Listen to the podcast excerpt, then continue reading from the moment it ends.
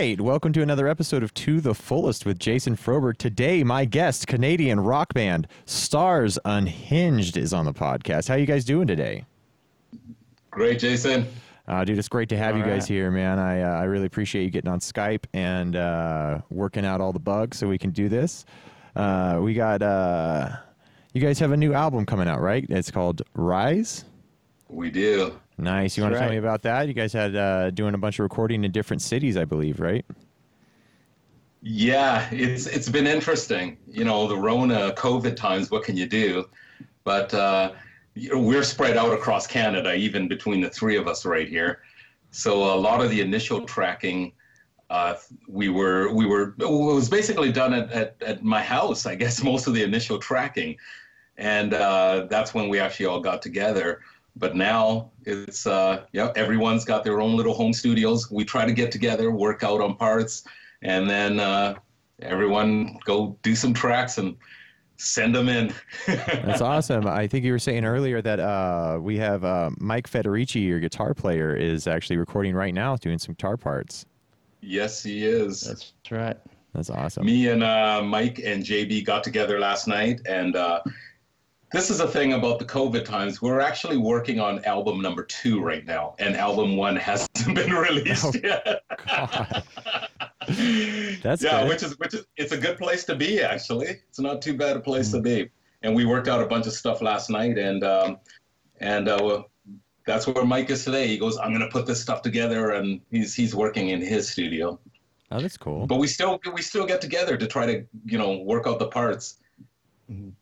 It's not the same hearing. Nah, that part sucks online. It's it's nicer in person, you know. Yeah. You want to be able to look the person in the face and tell them you don't like what they're doing. So, what are you guys using to uh, record your stuff with? You running Pro Tools, Logic? uh, we're running Logic. Logic.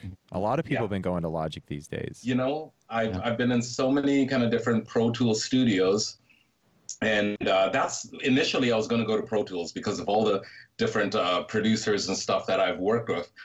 Uh, they all said pro tools is the way to go. And then they said oh no they're subscription based now.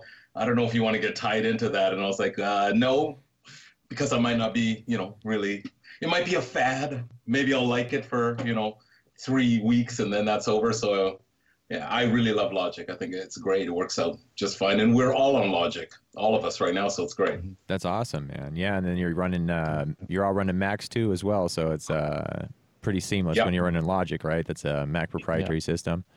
hmm But that's the other problem with uh, Pro Tools is that you have to uh, have a lot of proprietary hardware as well as the software, and then right the uh, the plugins now are also on a subscription base, so now it just starts adding up super fast the cost of what you're paying a month just to record in your house. Absolutely, So absolutely. But and also, um, I mean, we recorded it here in Vancouver, and uh, uh, we sent it out to um, uh, a good friend, Doug Fury, who mixed a bunch of really great, you know, bands from Vancouver, and we sent it out to him, who's uh, in the East Coast in Toronto also. So we sent it out to him to mix it, and then sent it to.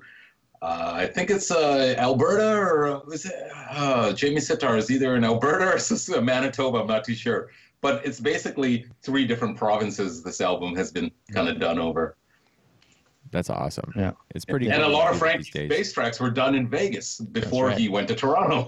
Oh, really, Frank? Uh, what, right. what what studio are you Yeah. recording out here in Vegas? Oh, I, I was at, uh, at at the house at the casa. That actually, actually, it was in Oh. Vinnie Paul's house. Oh, right. So that's kind of cool. That's awesome. Yeah. I was fortunate enough to uh, to get to visit Vinnie Paul's house on occasion when I ever was alive out here, man, and it was a fun time, man. Crazy parties, Uh, it was always pool. a great time. I miss the barbecues and the, the, the great hang it always was. hmm yeah, I was going to say it's uh, being a football Sunday. I used to get the uh, the pictures from Frankie and just seeing the silver trays just loaded up, everybody ready to go, everyone ready to dive into a big feast. Yeah, he You know, would cook wearing like, their jerseys. he would cook big meals for everybody, right? He's always would cook he's always you. cooking for everybody. Cook for a hundred people. Yeah. Yeah, that guy Uh, I missed to party. those short ribs. Yeah, man. Yeah, I got to hang out with his brother in uh, San Francisco uh, a couple times. They were doing the Damageplan tours, driving through there. Man, his brother was also an amazing Great. guy. Amazing guy. He he would buy everybody in the bar shots. He would just walk around with a big waiter waiter ta- uh, tray and handing out Crown Royal to everybody. People he doesn't he doesn't know any of these people, but he doesn't care. Everybody's partying with him, and I think Vinnie really embodied that as well. Uh, every time I saw Vinnie, he was always having a good fucking time, man. Oh yeah, It was good. Yeah. So Yeah. that's cool. Yeah, we were uh, we were uh, we were lucky enough to uh, have some of the early stages of some of these tracks. Um, he he did actually get to have a listen, and uh, was pretty pretty excited about the direction of where we were heading with uh, with everything and the way it's you know ultimately turning out. It's uh, it was kind of nice to have his blessing on it as well as we were, you know, just kind of figuring ourselves out in the early stages. Oh, that's so awesome. that was nice. Yeah, he was very proud of us. Yeah, man, it's a it's it's a fantastic sounding uh, album, man. I I listened to you guys have the new music video that you just put out. Yeah, that's right. And that was uh, again that was an interesting kind of uh, Rona situation there. Again, knowing that uh, everybody's kind of in different cities, and we kind of had to to be socially distanced in order to to get this done. Um, we just kind of came up with a, a concept and shot it in a way that we were able to kind of put it together, not even being in the same city. Um, and uh, I think it turned out pretty great. that's awesome. Yeah, uh, Frank was telling me that uh, you did all the video editing on this, JB. Uh, that's right. Yeah, it was uh, it was kind of a my first kick at the can using uh, Final Cut, just seeing what I could come up with. And uh, again, I sort of had the concept. You know, we we kind of discussed the idea of the look that we kind of wanted to go for, and and then it was just up to me to sit down and figure it out and, and play with it. I mean, again, another uh, I guess the silver lining to to COVID times, having the time to be at home to just you know sit down and and start figuring this kind of thing out. Um, it just uh, you know it was it was a bit of a you know a learning experience as well as a as a joy to put it together. That's awesome, man. If you guys uh, if you guys are into it, I'd love to play a little bit of that on the uh, separate computer over here. Awesome. Absolutely. Give people a taste of what they're in for. The new album Rise. This is Fall in Line.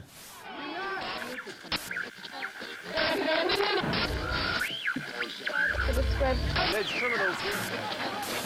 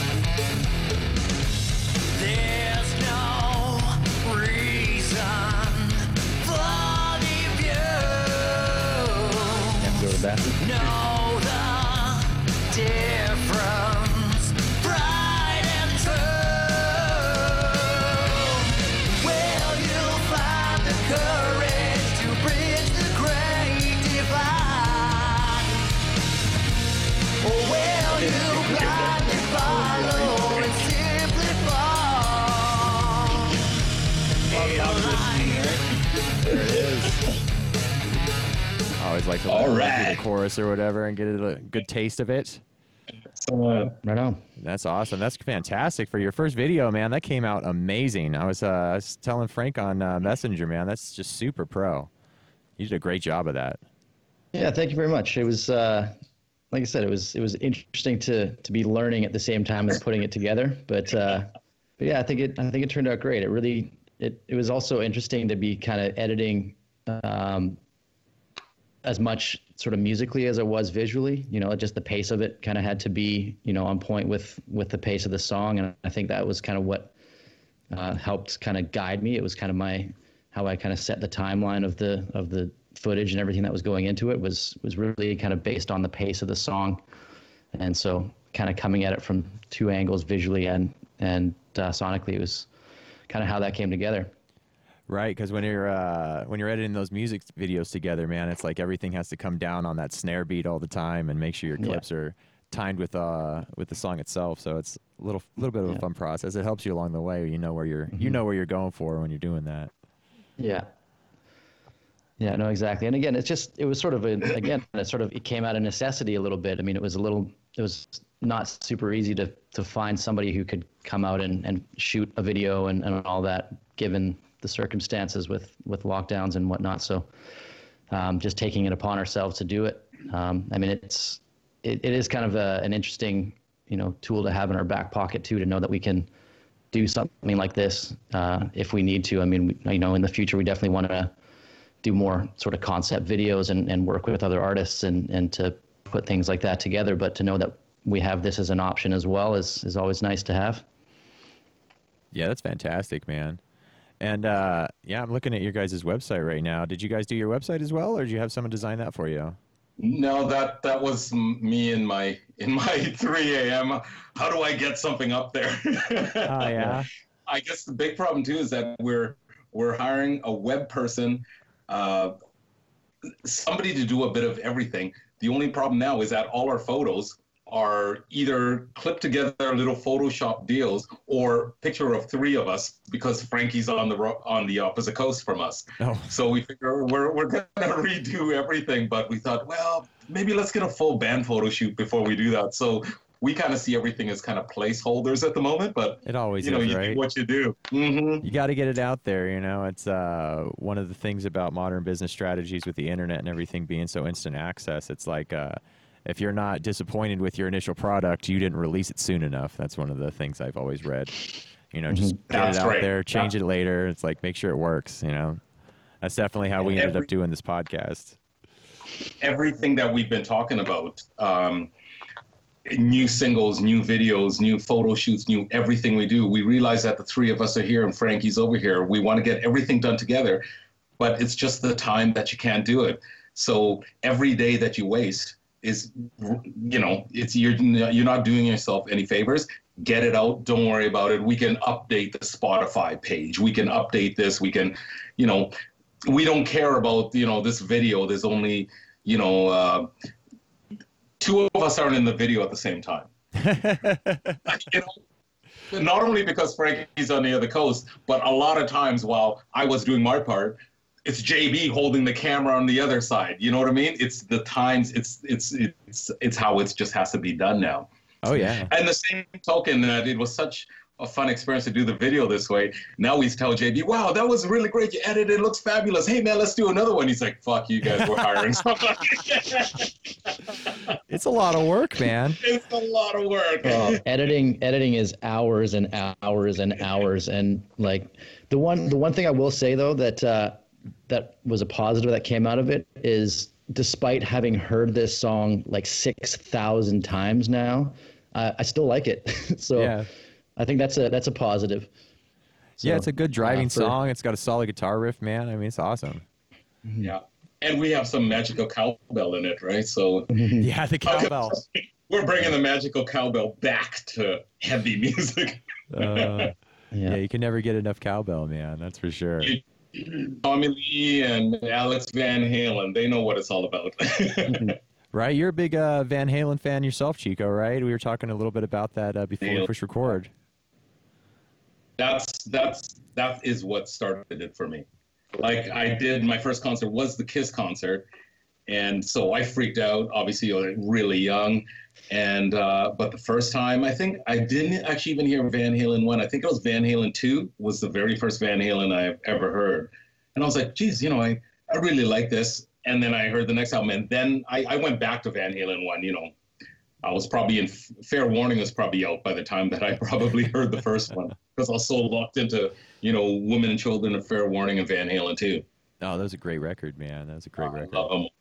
But you're a Van Hagar fan, and I love that also. Yeah, I was, I was telling you, I, my uh, my only time I got to see Van Halen in concert was 2004. Was uh, the Van Hagar experience, man. We, they still have Michael Anthony though, which is amazing for me. Okay. And That's uh, pretty- yeah, that's they pretty put awesome. on a fantastic show. Fantastic show. I mean, Sammy Hagar is a phenomenal singer and musician, and I like when they they get to do the entire catalog as opposed to just doing Yes. the David Lee Roth stuff. You know, because I like a lot of those songs.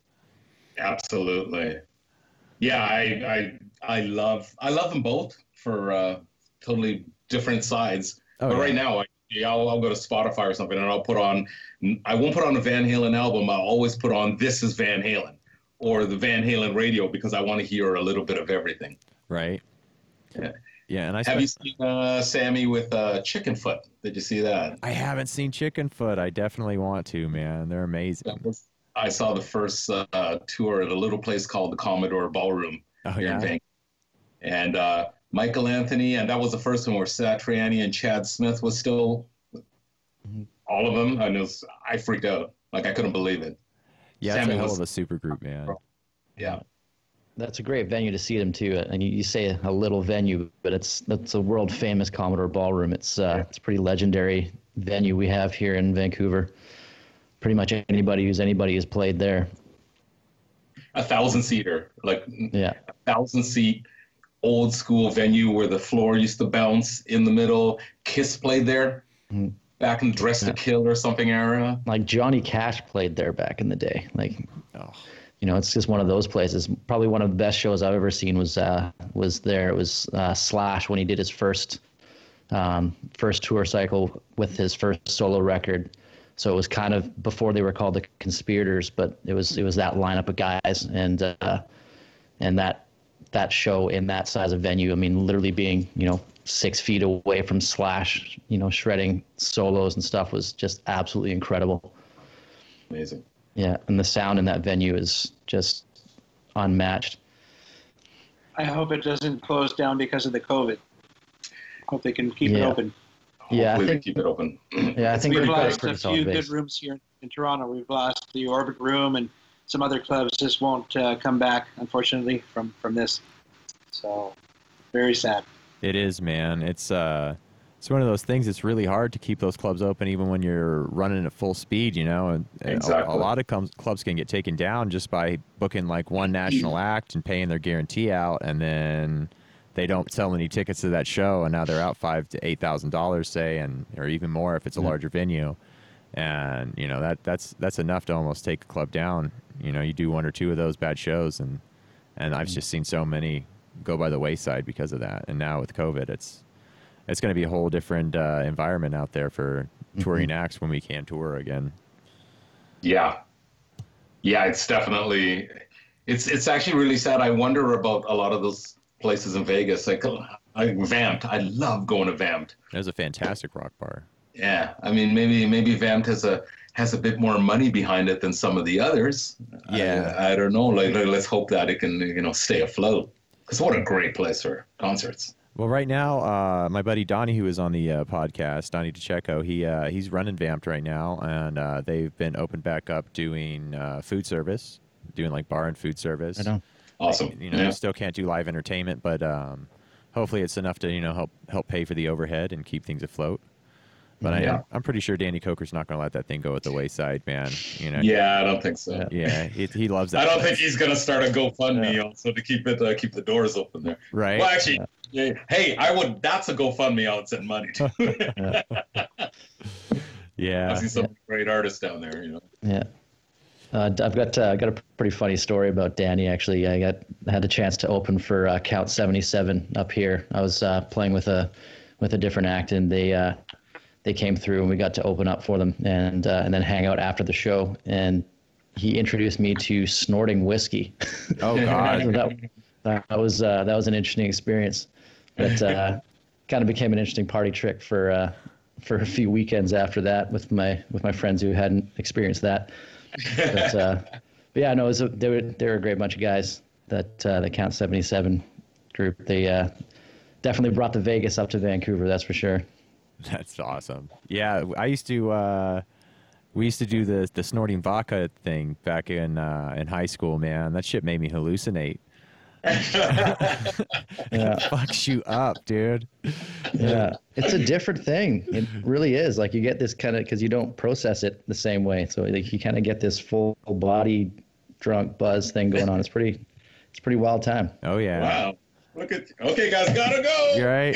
For people listening, if you're gonna fuck around with be that, you shouldn't. back. Hey, I'm not. I don't want to Yeah. condone that, This is- but uh, if you're gonna, you- you know, make Yeah. sure to do just a very little amount. You know, don't drown yourself because you Yeah. will fuck yourself all up. It's like Yeah. the very bottom of a And don't try glass. this at home Don't try it at home, man. Yeah. You know, We- that's we, we've done it for you we've done it for you. It's dumb. Don't do it. It'll hurt you. Yeah. Man, yeah, I remember. Uh, fuck, I remember seeing. Uh, we were hanging out at the park after snorting a bunch of vodka and watching this chick. I was probably on some other stuff too. walk through in front of us, disappear across the park, and then can start again from the opposite side of the park, walking through. and I was like, "What the fuck is happening right now? That is the most peculiar." thing. you guys seeing this? Yeah. Fucking fun though. Yeah, that would be it for me. I'm like, nope, that's it. Yeah. I'm, not gonna, I'm, I'm quit drinking kombucha or some shit. I'd move on to. I just got some, you know, vodka infused kombucha in my fridge. I haven't tried it yet, but Yeah. let's take a health drink and fuck it up. right? Yeah. I actually heard uh, just recently. I guess uh, they they passed uh, in Oregon that cocaine, heroin, psychedelics, everything's legal in Oregon right now. Kind of experience. I heard that, or I think it's a decriminalized. So they decriminalize it. So basically, you're not going to get, um, you know, necessarily arrested or prosecuted for for small amounts of it. Which you know, I guess is uh, you know, it's kind of a hot button topic for a lot of people. But um, you know, for some, there's some places where they have done. it. I think it was I want to say Portugal, but I, you'd have to check me on that. I can't remember. But there, there's been places where they have tried it, and it seems to, uh, it does seem to help. Um, You know, I guess they they tend to put more of a focus on, uh, like treating addictions and stuff like that, as opposed to you know criminalizing it. yeah, Um, but but uh, yeah, that in it's Vancouver on Hastings Street. yeah. I mean, it's I mean, Yeah. it, it's not technically a decriminalized thing, but it's it's definitely they. It- It's almost a similar situation. It's, it is kind of a you know they look past use personal use of it, and they they tend to try to give help. I mean, we have like essentially, you know, safe injection sites and things like that here uh, that sort of you know try to deter people from you know using dirty drugs and sharing needles and things like that that results in a lot more death.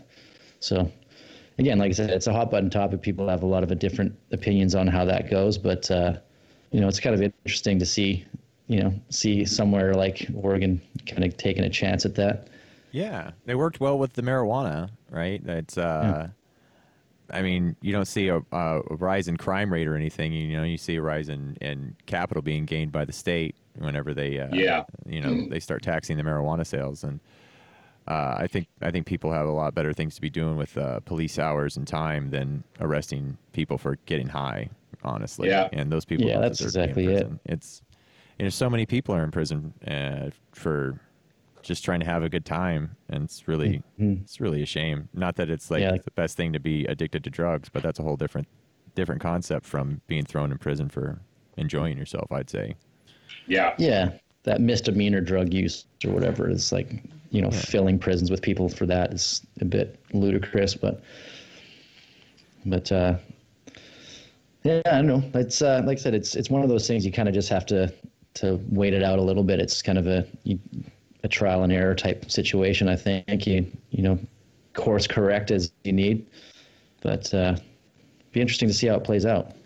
Yeah, it will, man. I uh, I'm sure there's with uh, the heavier drugs that aren't marijuana and stuff like that. You know, like heroin and cocaine, they might start causing a little bit of an issue with addiction tendencies and and people getting a little out of control. Maybe the I don't know. You see what happened in uh, what San Francisco with needles and shit being all over the streets, and it's like hopefully they can contain that from becoming a ridiculous, reckless, uh, abandoned kind of situation. But I think it's a step in the right direction. Personally, it's it's a beautiful thing. Yeah. Stop punishing people for, you know, life choices that aren't hurting other people.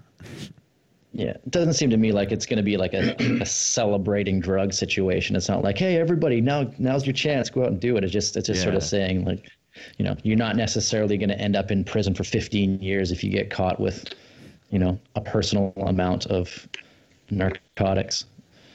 So Yeah, I think it's beautiful, man. Yeah. I think it's one of those steps in the right direction. Mm-hmm.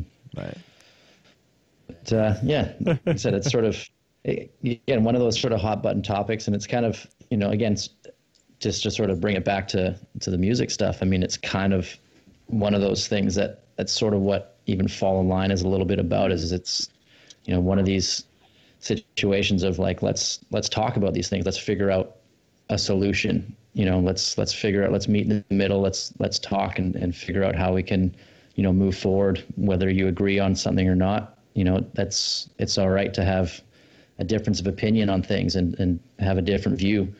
Uh, as long as we can get together as adults and talk about it and, and, and figure out a way to uh, to find some compromise. Um, that's kind of you know the sentiment, and uh, and I think that's you know this is a great opportunity for a state to kind of pave the way for something like that. So It's funny Yeah. we wrote this song a long time ago. It, it everything seems to be lining up to what's happening this whole summer. It does, Yeah. doesn't it? The song's Really what, weird. two years older, maybe. Yeah, yeah. yeah, but I think if the uh, if the footage in the in the video shows you anything, I mean there, there's there's definitely themes that seem to be pretty uh, constant throughout history. It's you know I think we're we'll we'll constantly have as, as long as people have you know freedom and choice and and opinions you know there's always going to be some level of conflict and and that's not necessarily always a bad thing i mean it's it's okay to to disagree and to you know have to figure out a way to meet in the middle somewhere you know Yeah. to as the as the lyric goes to bridge the great divide so right, if everyone was just on the same page thinking the same thing, I mean, it'd be a pretty boring ass world, right? Like there'd be no exactly no flavors. It's like uh, I, I like to equate it to uh, ice cream, right? Like if just because I like vanilla doesn't mean that everybody should eat vanilla ice cream at all times, right? Like that would be And a- you're an idiot. And you're an idiot if you don't. yeah, you're an Yeah. idiot, and I hate you, and we're not friends anymore, and you know, because you don't eat vanilla ice cream, and it's just like, damn, dog, like there's there's all kinds of uh, options out there, and maybe you're not going to want that forever either, you know, and and uh, you should see the look on people's faces when i try to get them to drink the beers that i drink Yeah. what are you drinking right now? Some sort of he, sour. I've got a uh, a, a Strathcona Beach Rattler. Man, that's a mouthful. right? Yeah, so it's just a, a nice light. Uh, what do they say here?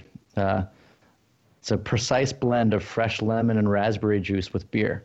Oh, I realize that's not a. Uh, that- it's probably not a popular choice with a lot of people. it's like get that fruit out of my beer, but I like it. Uh, It's like the uh, good old Bartles and James or something like that, right? I used to love Yeah, those that's articles. pretty much.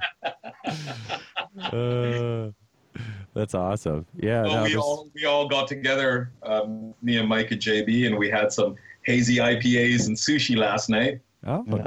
nice. So we got quite a you know a few beers. What was that? Uh, what was that? That oatmeal fudge stout or whatever we There, had. there's too? a there's a great craft in Vancouver called Twin Sails, and Twin Sails makes just the wickedest stuff, like great stuff. But they had one. It was a oatmeal fudge stout. Oh, stout with sea salt. That's right. Oatmeal chocolate fudge, whatever, sea salt stout. And uh, yeah, this, between the three of us, we you know we took a third of them, and we're like, man, this is this is actually really good. This is good. I'm good right there. Let's you know. I would have finished one. I would have finished one. Yeah, you I like it. it. It definitely was really good, but I feel when uh, when it gets a bit colder, you know, when winter starts coming, that's when you want these nice dark beers. yeah. JB, you got the memo, right? Summer's over. You could put that. Put Nah, that I'm holding on. I'm holding on with everything I got. Yeah, it is still actually it's a kind of a nice sunny day out here today. I'm like enjoying. We've we've been pretty lucky. It's it's definitely getting cold here, but we've been pretty lucky with the weather by Vancouver standards. I mean, you know, Tell me about the weather in Vancouver. yeah. So uh, as I, as I think I was saying, I don't know what we we caught there, but similar to uh, similar to Seattle. Obviously, we're just a little bit north of there, so we get a lot of rain.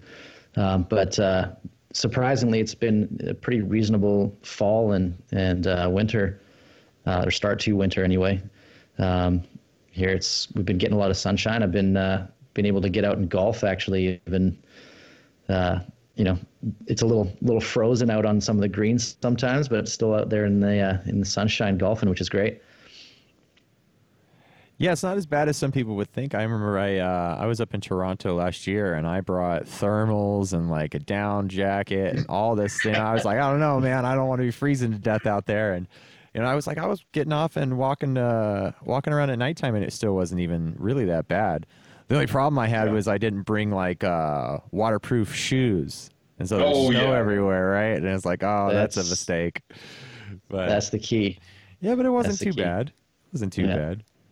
No, it's pretty funny. We uh, my uh, my other gig is is working in the film industry, and uh, it, it's always funny to see when you get like the LA executives or something that come up to Vancouver and they're just wearing like giant parkas and like winter boots and stuff, expecting that they're you know that we're shooting in igloos or something up here.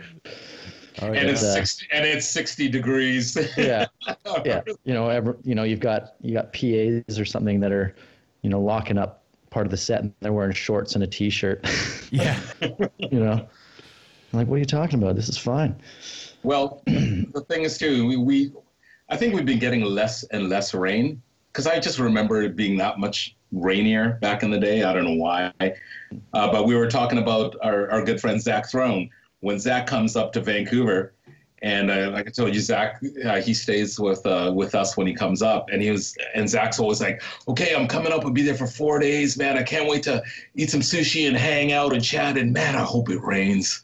he's just he's just hoping it rains. Right, moving He out goes, from "I haven't seen Vegas." rain yeah, he goes, "Oh man, I hope it rains like the whole time I'm there." I'm like, Oh, yeah. We've What had, is it now, Jason? Is it like 200 days without rain in Vegas now? It's been forever, and we got some clouds like the past couple days, and it might have sprinkled just enough to where you could see like it sprinkled a second ago on the ground, but you never felt anything. You know, yeah, it's yeah. it's ridiculous. It's been so dry. Oh, out now here you got to wash your car. Oh, boo. Shh, I ain't washing my car. It's COVID, son. That's just. I tried to impress no one. Fuck that. Yeah, I'll wash my car when I get my job back. Shit. yeah, no kidding. So, But yeah, it's uh it's uh it's been a long drought, man. It's it's crazy. I mean, we've been inside for you know the majority of the time, so you don't really think about it. But it's it's been so long since we saw rain. And I even started making uh, like rain videos for YouTube because people are like they want they want to see and hear rain because they miss it, you know. And it's like becoming Yeah. popular on YouTube to just put on a channel with uh, some royalty free window with rain pouring because I can't shoot my own window ever. you know, that's not gonna happen, Yeah, have, have the Sun Channel. right? I can do the sun channel for sure. I can do that forever. Oh, okay. Uh, though I should be doing like uh, sunsets. My buddy Drew Jackson does that, but uh, we get some beautiful sunsets out here. The sky's always turning yellow and pink and blue and all kinds of colors as the sun's going down. It's pretty magnificent. But uh, you know, we could use some rain as well. That's for damn sure. Ah, it cleans the streets, right? Yeah. well, it gets dangerous too because it's like uh, cars been driving on the road for so long without rain, and so the, Yeah. there's just like dried oil just waiting to get slick again, and then the you know the first downfall, it just is a it's a death trap out there. I've spun Yeah, my that- car multiple times in Vegas, not doing anything dangerous at all, like just turning at like five ten miles an hour, but it just started raining, and so my car just starts spinning in circles in the middle of the intersection. I was like, "What the fuck? I was at a stoplight." It's yeah, that desert ice. yeah, it's dude, it's crazy. It's crazy. I've spun completely around in the middle of an on ramp of a of a freeway, uh, not speeding, not driving recklessly. It's it's insane sometimes whenever that that first downpour hits. So dangerous, so Yeah. dangerous. Because it just yeah, we'll go like you said, 200 days something without rain, man. It's it's brutal in the desert. But I did see Mount Charleston got some snow yesterday. Oh, did it? I haven't seen that. Yeah, I've got, Yeah. I'm looking forward to uh, to going and seeing the snow, man. That's definitely a, a big, big privilege to like have Mount Charleston that close when you're living in the desert. yeah. Yeah. I think I took Chico up there. I, I know we went to the uh, Area 51. That was fun. Yeah, Area 51, and we went to um, Valley of Fire. Oh, yeah. nice. Love it up there. Yeah, Valley of Fire. And we just kept going, you know, thinking of, you know, Captain Kirk running around there being chased by the Gorn or whatever it was.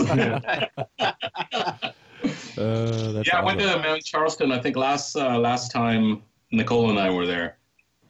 I think we went up to Mount Charleston too and got away from the strip for a while. Oh yeah. I miss our drives up from Anaheim coming from the NAMM show. That was always a good time. That was a good time. That was probably some of the most rain I've ever seen. Remember that one spot between we, we'd go to the NAMM show in Anaheim, and Frankie and I would drive back in his truck all the way back to Vegas, and there was so much rain and just wind, and it was out of control. Frankie drove me back. I think uh, I was at staying at the New York, New York, and Frankie drove me back to my hotel uh, from LA right to Vegas, and we get out of the parking lot we get out and we're chatting for a second. We go, "Hey, where's your cover?" Like his cover that went on the back of his truck, the hard cover, it Oh, was no. gone. We didn't even know. Whoa. yeah, we didn't. And my Know. golf clubs were in the back. Yeah. And they're all Oh. wet. yeah, like it was one of those hard covers on the back, and then it was gone. Yeah, You didn't- through the Cajon Pass there, Jason. You know the, the pass there? Yeah. Yeah. Yeah, it was rains Interesting, fun hard. ride back. Yeah, but we stopped at that badass ghost town or something up there. Which one? There's a lot Uh, of them around Calico. Vegas. Yeah. Calico, Okay. I think it was, right? Yeah, it was great. Yeah. Yeah. That's fun. Yeah, there's so many like crazy little uh, deserted towns outside of the Vegas area. You head any direction on any freeway, and there's a ghost town of like one abandoned gas station and a few little houses, Yeah. and it's just Oh my goodness, it's Yeah. great. it is Yeah, like you can- you can fantastic film the sh- photos. You can film like a Sheryl Crow video in every one of those places. Oh, definitely. we have. That's where we go to shoot music videos out here. Oh, Yeah, I- man. I- for sure. Every time I see it, I just start thinking of Sheryl Crow songs. That's on the list for sure. Definitely got to do that. oh yeah, just Yeah, don't do it in July.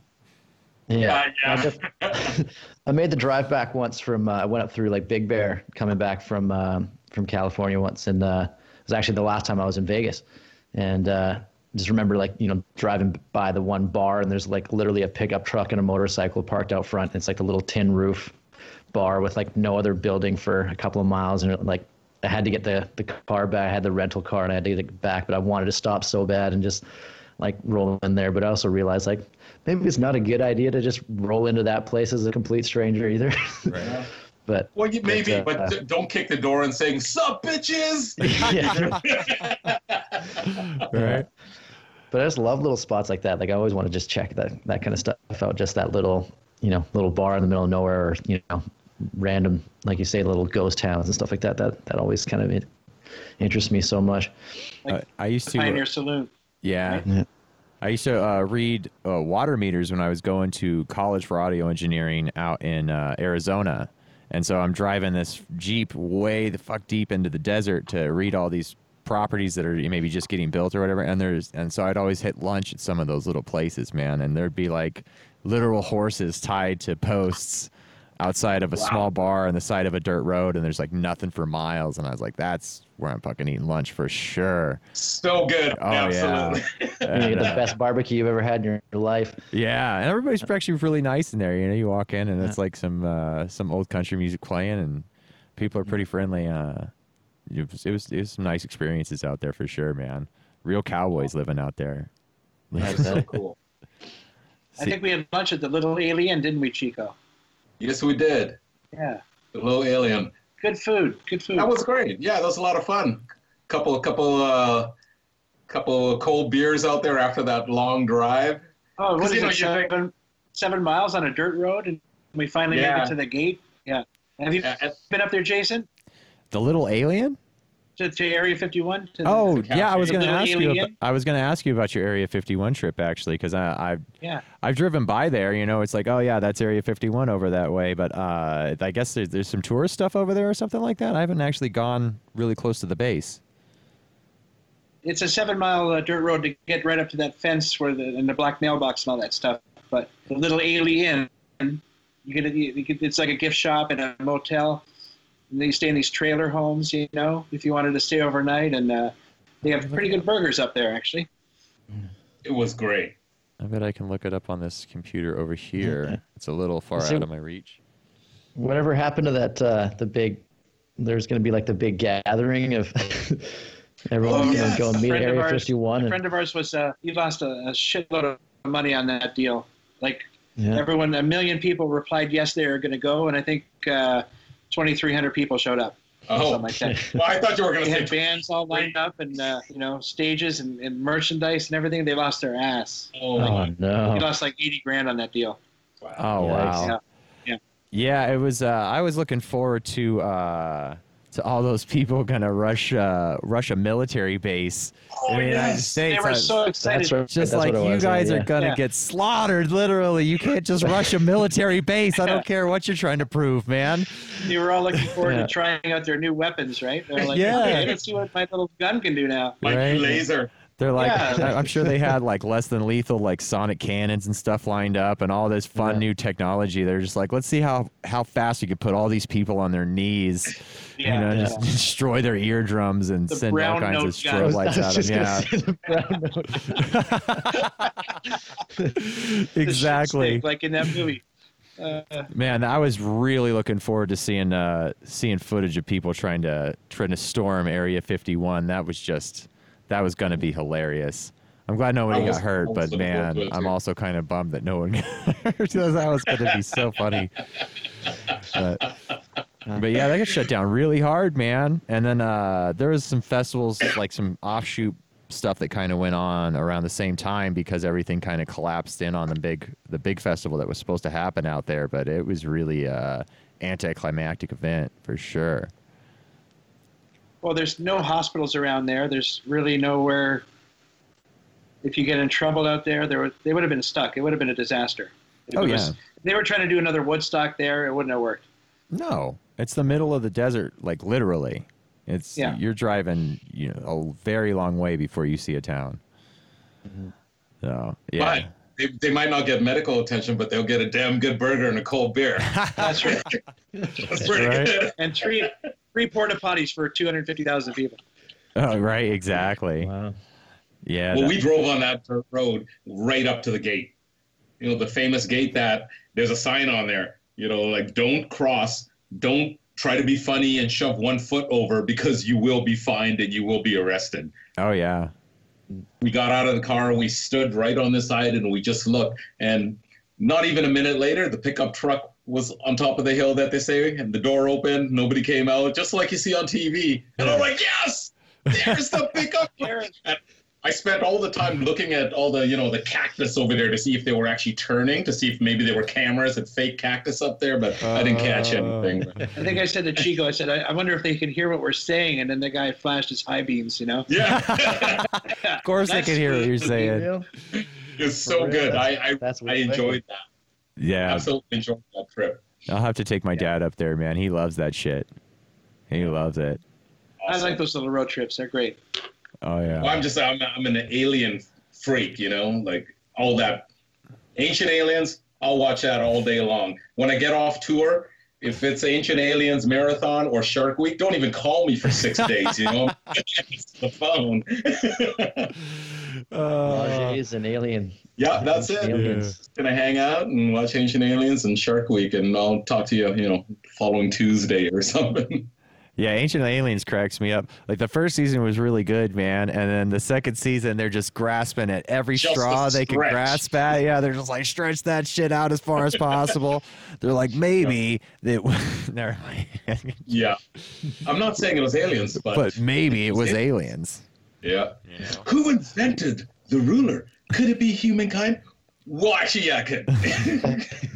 I don't know. You, I don't know. Humans you- humans can't accomplish anything on their own. It was definitely aliens did everything for us. aliens did everything. Yeah. Yeah, yeah. Those are fun. Those are fun shows, man. The guy, the fucking guy, with his With the crazy- haircut. Like, Yeah. what does he think? What's he doing? Do he, does he Oh. knows?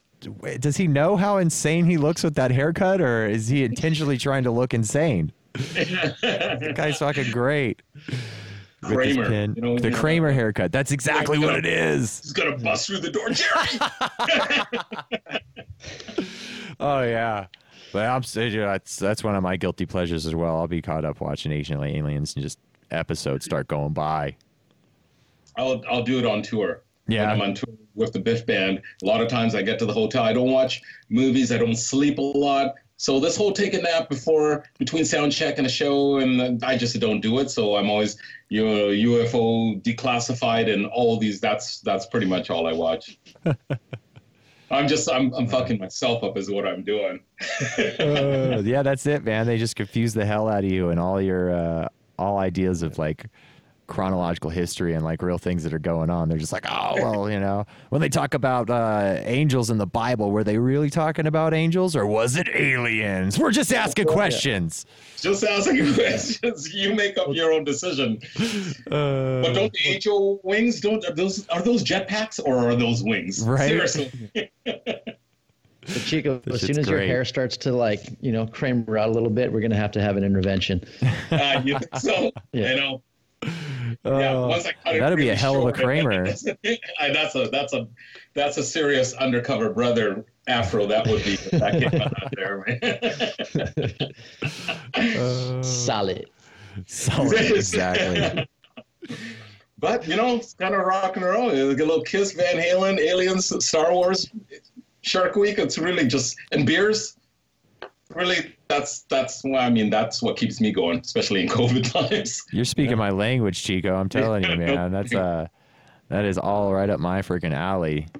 Yeah. Did Star Wars, Frankie? Kiss, Ancient Aliens. Yeah, he'll come back. He's coming There he back. is. There he is. There we are. Yeah, Star Wars, Yay. Ancient Frankie. Aliens. He just had to kick the hyperdrive into. Uh, Yeah. like Right on the speed, yeah. Falcon. I love that That's right. backdrop, bro. Yeah. Well, it's a it's going to be a Mandalorian sort of evening tonight. I haven't watched any. Oh any. yeah. Oh Uh, I've- season one. I- First one. I had I had a hard time keeping up with the Mandalorian, man. We put it on like three or four times, and uh, I don't know. I, I couldn't. I, I love Star Wars too, and Boba Fett. but it's it's not grasping you. It's not grasping me. I think there's not enough dialogue going. That's a lot of action sequences. Right. Yeah. Did you It's try the new definitely- Picard show? Picard? Oh no. That's I saw the first couple episodes. Yeah, it's all right. yeah. A little goofy at times, but it, it, it's it's pretty good. Star Good Trek. to see him again. You know. You know what I What's watched the- uh, recently was uh, Utopia on Amazon Prime. It's got like Rainn Oh. Wilson and uh, John Cusack in it, and it's all about a pandemic going on that they're that's getting out of control. So it was fun. It was kind of that, Oh, wow. that thriller, goofy kind of thing. Yeah. Yeah. But we really enjoyed that. We crushed that whole thing. Nice. That's that's that's what I do now. I, I came so late to watching any sort of series. Like never I was just never really that into TV. And I talked to everybody, hey, are you watching a series? No, I never seen it. Have you seen Game of Thrones? Never seen it. Have you seen Rome? I, I just I just I always found something better to do than Yeah. watch. And I, I guess I have some sort of fear of commitment with, you know, TV because I know I'm going to watch it. I'm going to waste, you know, three hours and then I'm never going to see it again.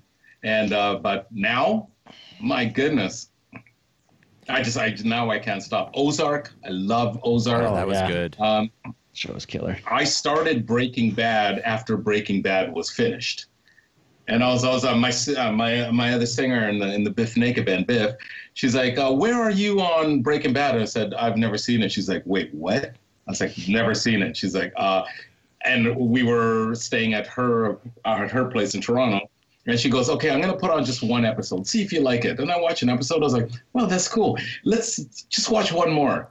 And by the time I got through that, I was downloading them into my iPad so I can watch them on the flight. I came home, I watched all six seasons or whatever in in like six weeks. Just finish it. I thought this is the greatest thing I've ever seen. And now I watch series all the time. Oh, they were masterful about uh, with Breaking Bad, where they they end the, every episode on a cliffhanger, and then they start the beginning of the episode with like a teaser about some horrible thing that's going to happen at some point during the episode, but they don't tell you what the Yeah, the context is, and you're just like, oh, I gotta watch it now. I can't not see what happens.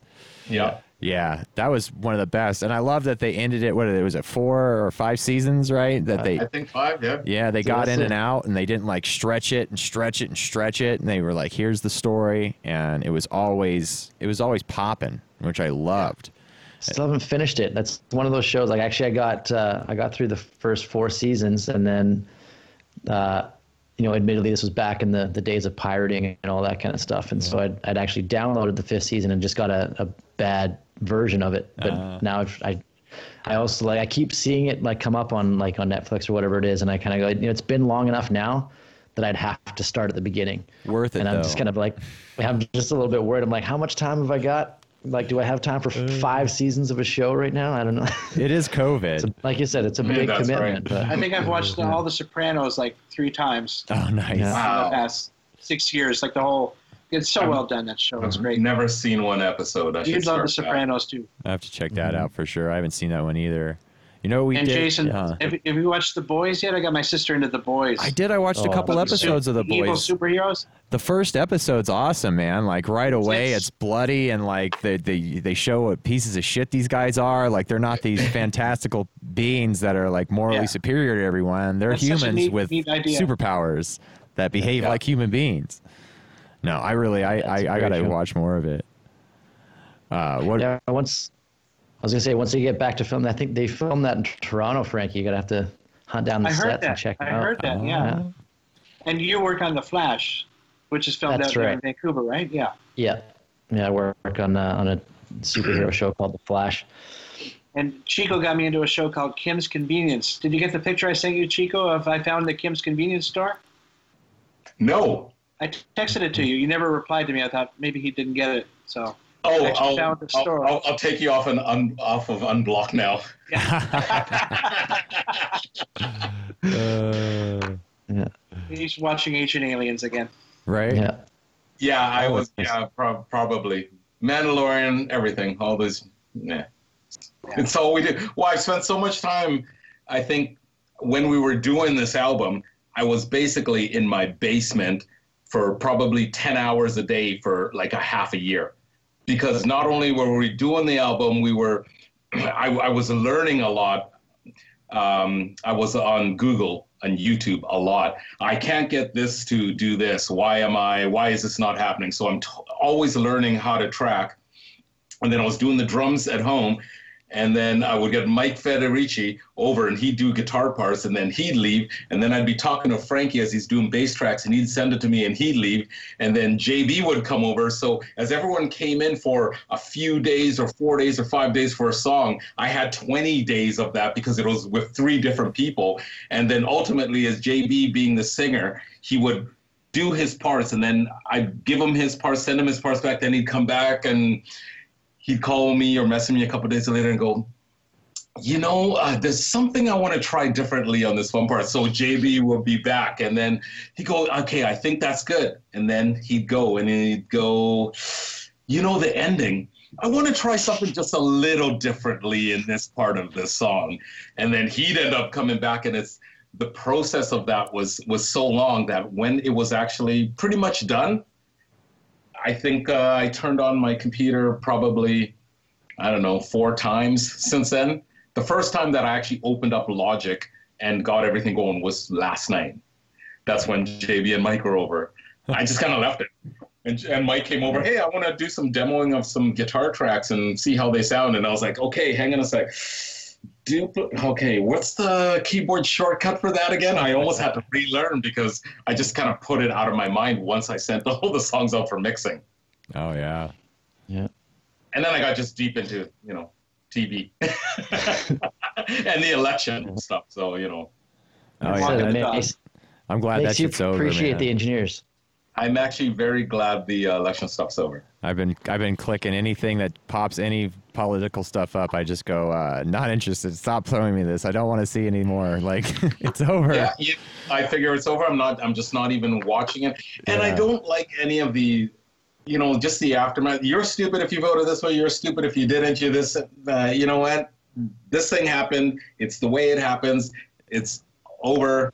Yeah, why alienate fifty percent of the population? That that was Why like one of the closest races I've ever seen in my life, and it's like you're alienating half of the people that you know, man. Just don't be a dick about it. You know, everybody's Don't got be a dick about it. everybody's got their opinion, and they're entitled to their opinion. You know, like Absolutely. So much so that. I don't even care. You know, some people say, geez, I, you know, who voted for that? Don't care. I don't even want to know what my American friends voted for Yeah. because I just so don't care either way. Who's uh, doesn't? I don't even want to know. It, it, it it takes feels- both. Can you imagine It's all the so interesting that as discussions soon as over you talk- Thanksgiving? You're right. This kid, this Thanksgiving uh, for you guys is going to be quite interesting down there.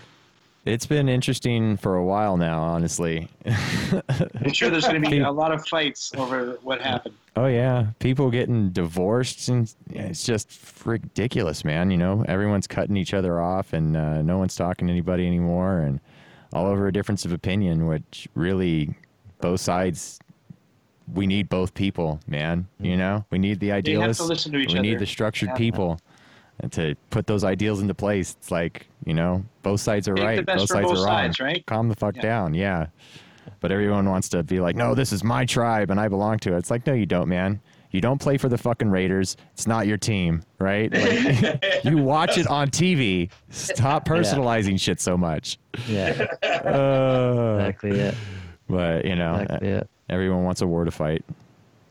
It, Yeah. It's. I'm just glad it's over, regardless of the the outcome, man. Although it's going to get dragged through the mud all the way up until the inauguration day, I'm sure. That Oh, yeah. is.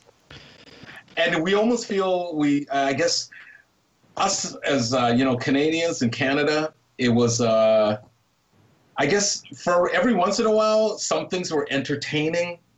You know, it's like watching.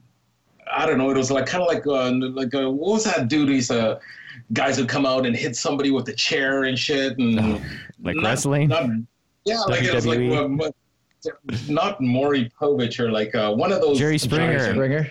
Yeah, yeah. Springer. It was kind of like that. Sadly, Yeah. it was kind of like it. It was a little bit entertaining, but after a while, it was just like um, I don't know. This it just it's not. It's just didn't feel good. Plus, we're we're pretty chilled up here anyway, so everything is like, oh, I feel so sorry for this person, and I feel sorry for that side, and you feel sorry for everybody, and Yeah. but One yeah, of the it's- things I- it was. One of the things I like about like Canadian language is the use of the word sorry. And you guys are like so uh, polite all the time. And they, I was reading a thing about uh, like uh, uh, legally saying sorry does not mean that you admit wrongdoing in a crime or like a criminal investigation. It's like, well, you said you were sorry for it. He goes, well, we say we're sorry for fucking everything. They had to actually like write it in the laws. That doesn't mean that I admit I did anything. It's not an admission of guilt. It's not an admission of guilt saying sorry. Yeah, Sorry isn't just sorry. Yeah. Sorry is also hello, and sorry is like it's like sorry, sorry, sorry, Sorry? sorry, sorry, sorry. Right. Yeah, it Exactly. has many different what somebody said. Hey, what did you say? Sorry. Like, I mean, it's it is kind of it is kind of weird. Oh, That's our dude. next album title. I think. Sorry. Sorry. Yeah. Got it. yeah. Uh, Either that or where's my poutine? Oh, Yeah. poutine's good, man. What And was the funny, place? Frankie used to come up here to Vancouver and say, "Where can we go get poutine?" And I was like, "I don't know, Montreal." you know, it's like it's like going to California and saying, "I came all the way here to California because I want to find the best cannolis ever." yeah, wrong coast, dude. You know? right, right country, wrong coast. yeah, for real. I had to try. I had to try. Poutine's the bomb. Ah, What was that place I got? It had, I I can't remember the damn thing. I have it on my bag though that I uh, travel for work with. But the poutine up there in Toronto was amazing. And they just stuff it into a container, man. You're welcome. You're welcome. Oh, Yeah. fantastic! I like. I it's, they give you a little thing like that, and you're like, "Oh, that's it," and you start eating, and it just doesn't disappear. And it's like, how much fucking poutine did they It's stuff magic. into this thing? It's like a Criss Angel show. Right? and it's delicious. What a simple concept, just gravy and fries. But man, is that shit delicious! Yeah. I had to get cheese some. curds though. That's Oh, the, the, cheese that's the curds. key. Yeah, That's That's it. right. Is Cheese. it, which I think is like the worst sounding thing, but they taste delicious. Like a cheese curd. What the fuck is that? But, but it tastes delicious. Oh yeah, it's it's really good, man. It's just salty and savory and just fucking bomb, dude. Poutine. I didn't know what the hell. I watch. uh I love Trailer Park Boys. I'm sure you guys are familiar with that. Yeah, yeah. And they're always talking about poutine and everything and that shit. And uh, man, I, I was like, what are they fucking talking about? French fries and gravy, and then lo and behold, that's just the I love the one where they kidnapped Alex Lifeson. Did you see that one? Yeah. Oh, I've seen them all, What's the man. best? Yeah. Him I sitting was on the trailer with park Ricky's guitar, last year. playing Rush songs. It's like, Yeah, Chico, tell them about, about your cruise on the. Yeah, that's right. I was in the Trailer Park Boys. They do a cruise out of uh, Florida once every, or I guess last year, this COVID time, I don't even know what year that was.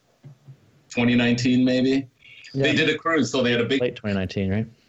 yeah, they had a big cruise ship left out of uh, Miami, and it cruised all the way through and went around to the Bahamas, and then came all the way back. And it was all all the Trailer Park Boys were on it, and Tom Green, and just everybody was on it. And when my other band was on it, we played on there with a with a band from uh, LA called Hookers and Blow. Oh, So yeah, us Hookers and Blow, and uh, and a great Canadian band from the East Coast called Monster Truck.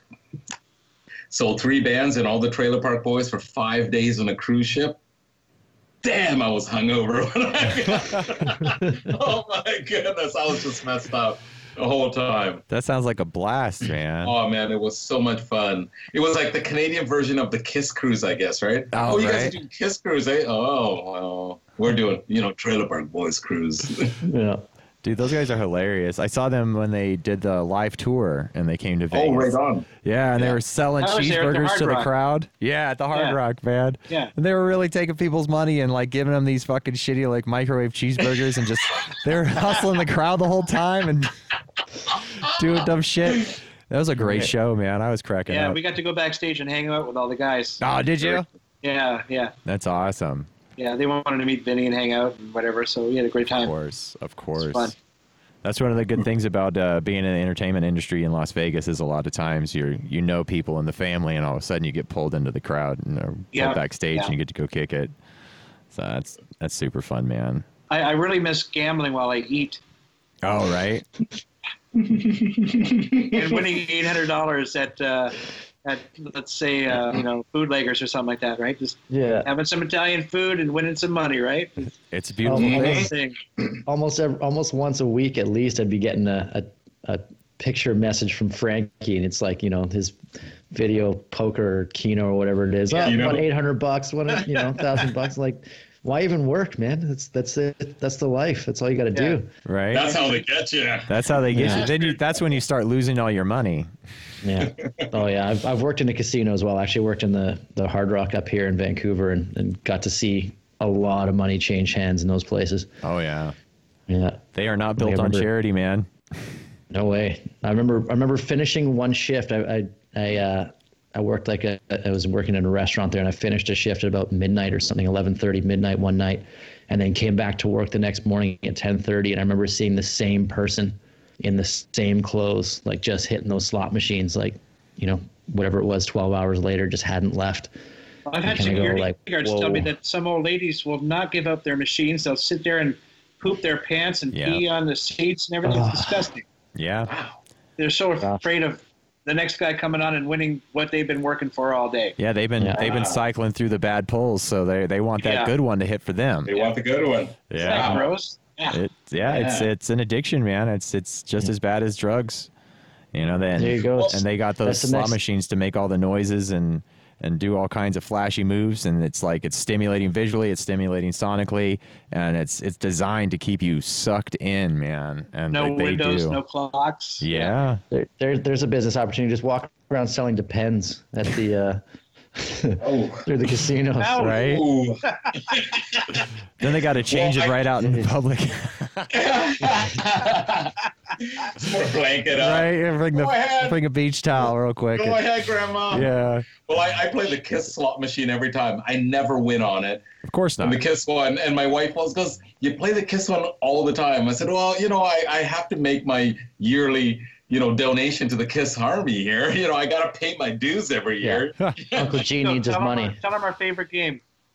Oh, that uh, fishing slot machine, Gone Fishing or something. Oh yeah. Big, big fishing or whatever. Big time fishing or Big something where fish. six people are all on a row chasing and you all sit there and try to catch these fish. Oh, And, and it's, it's got the rod and the and the little reel on there, and you're pulling it up. really? And it's a slot machine?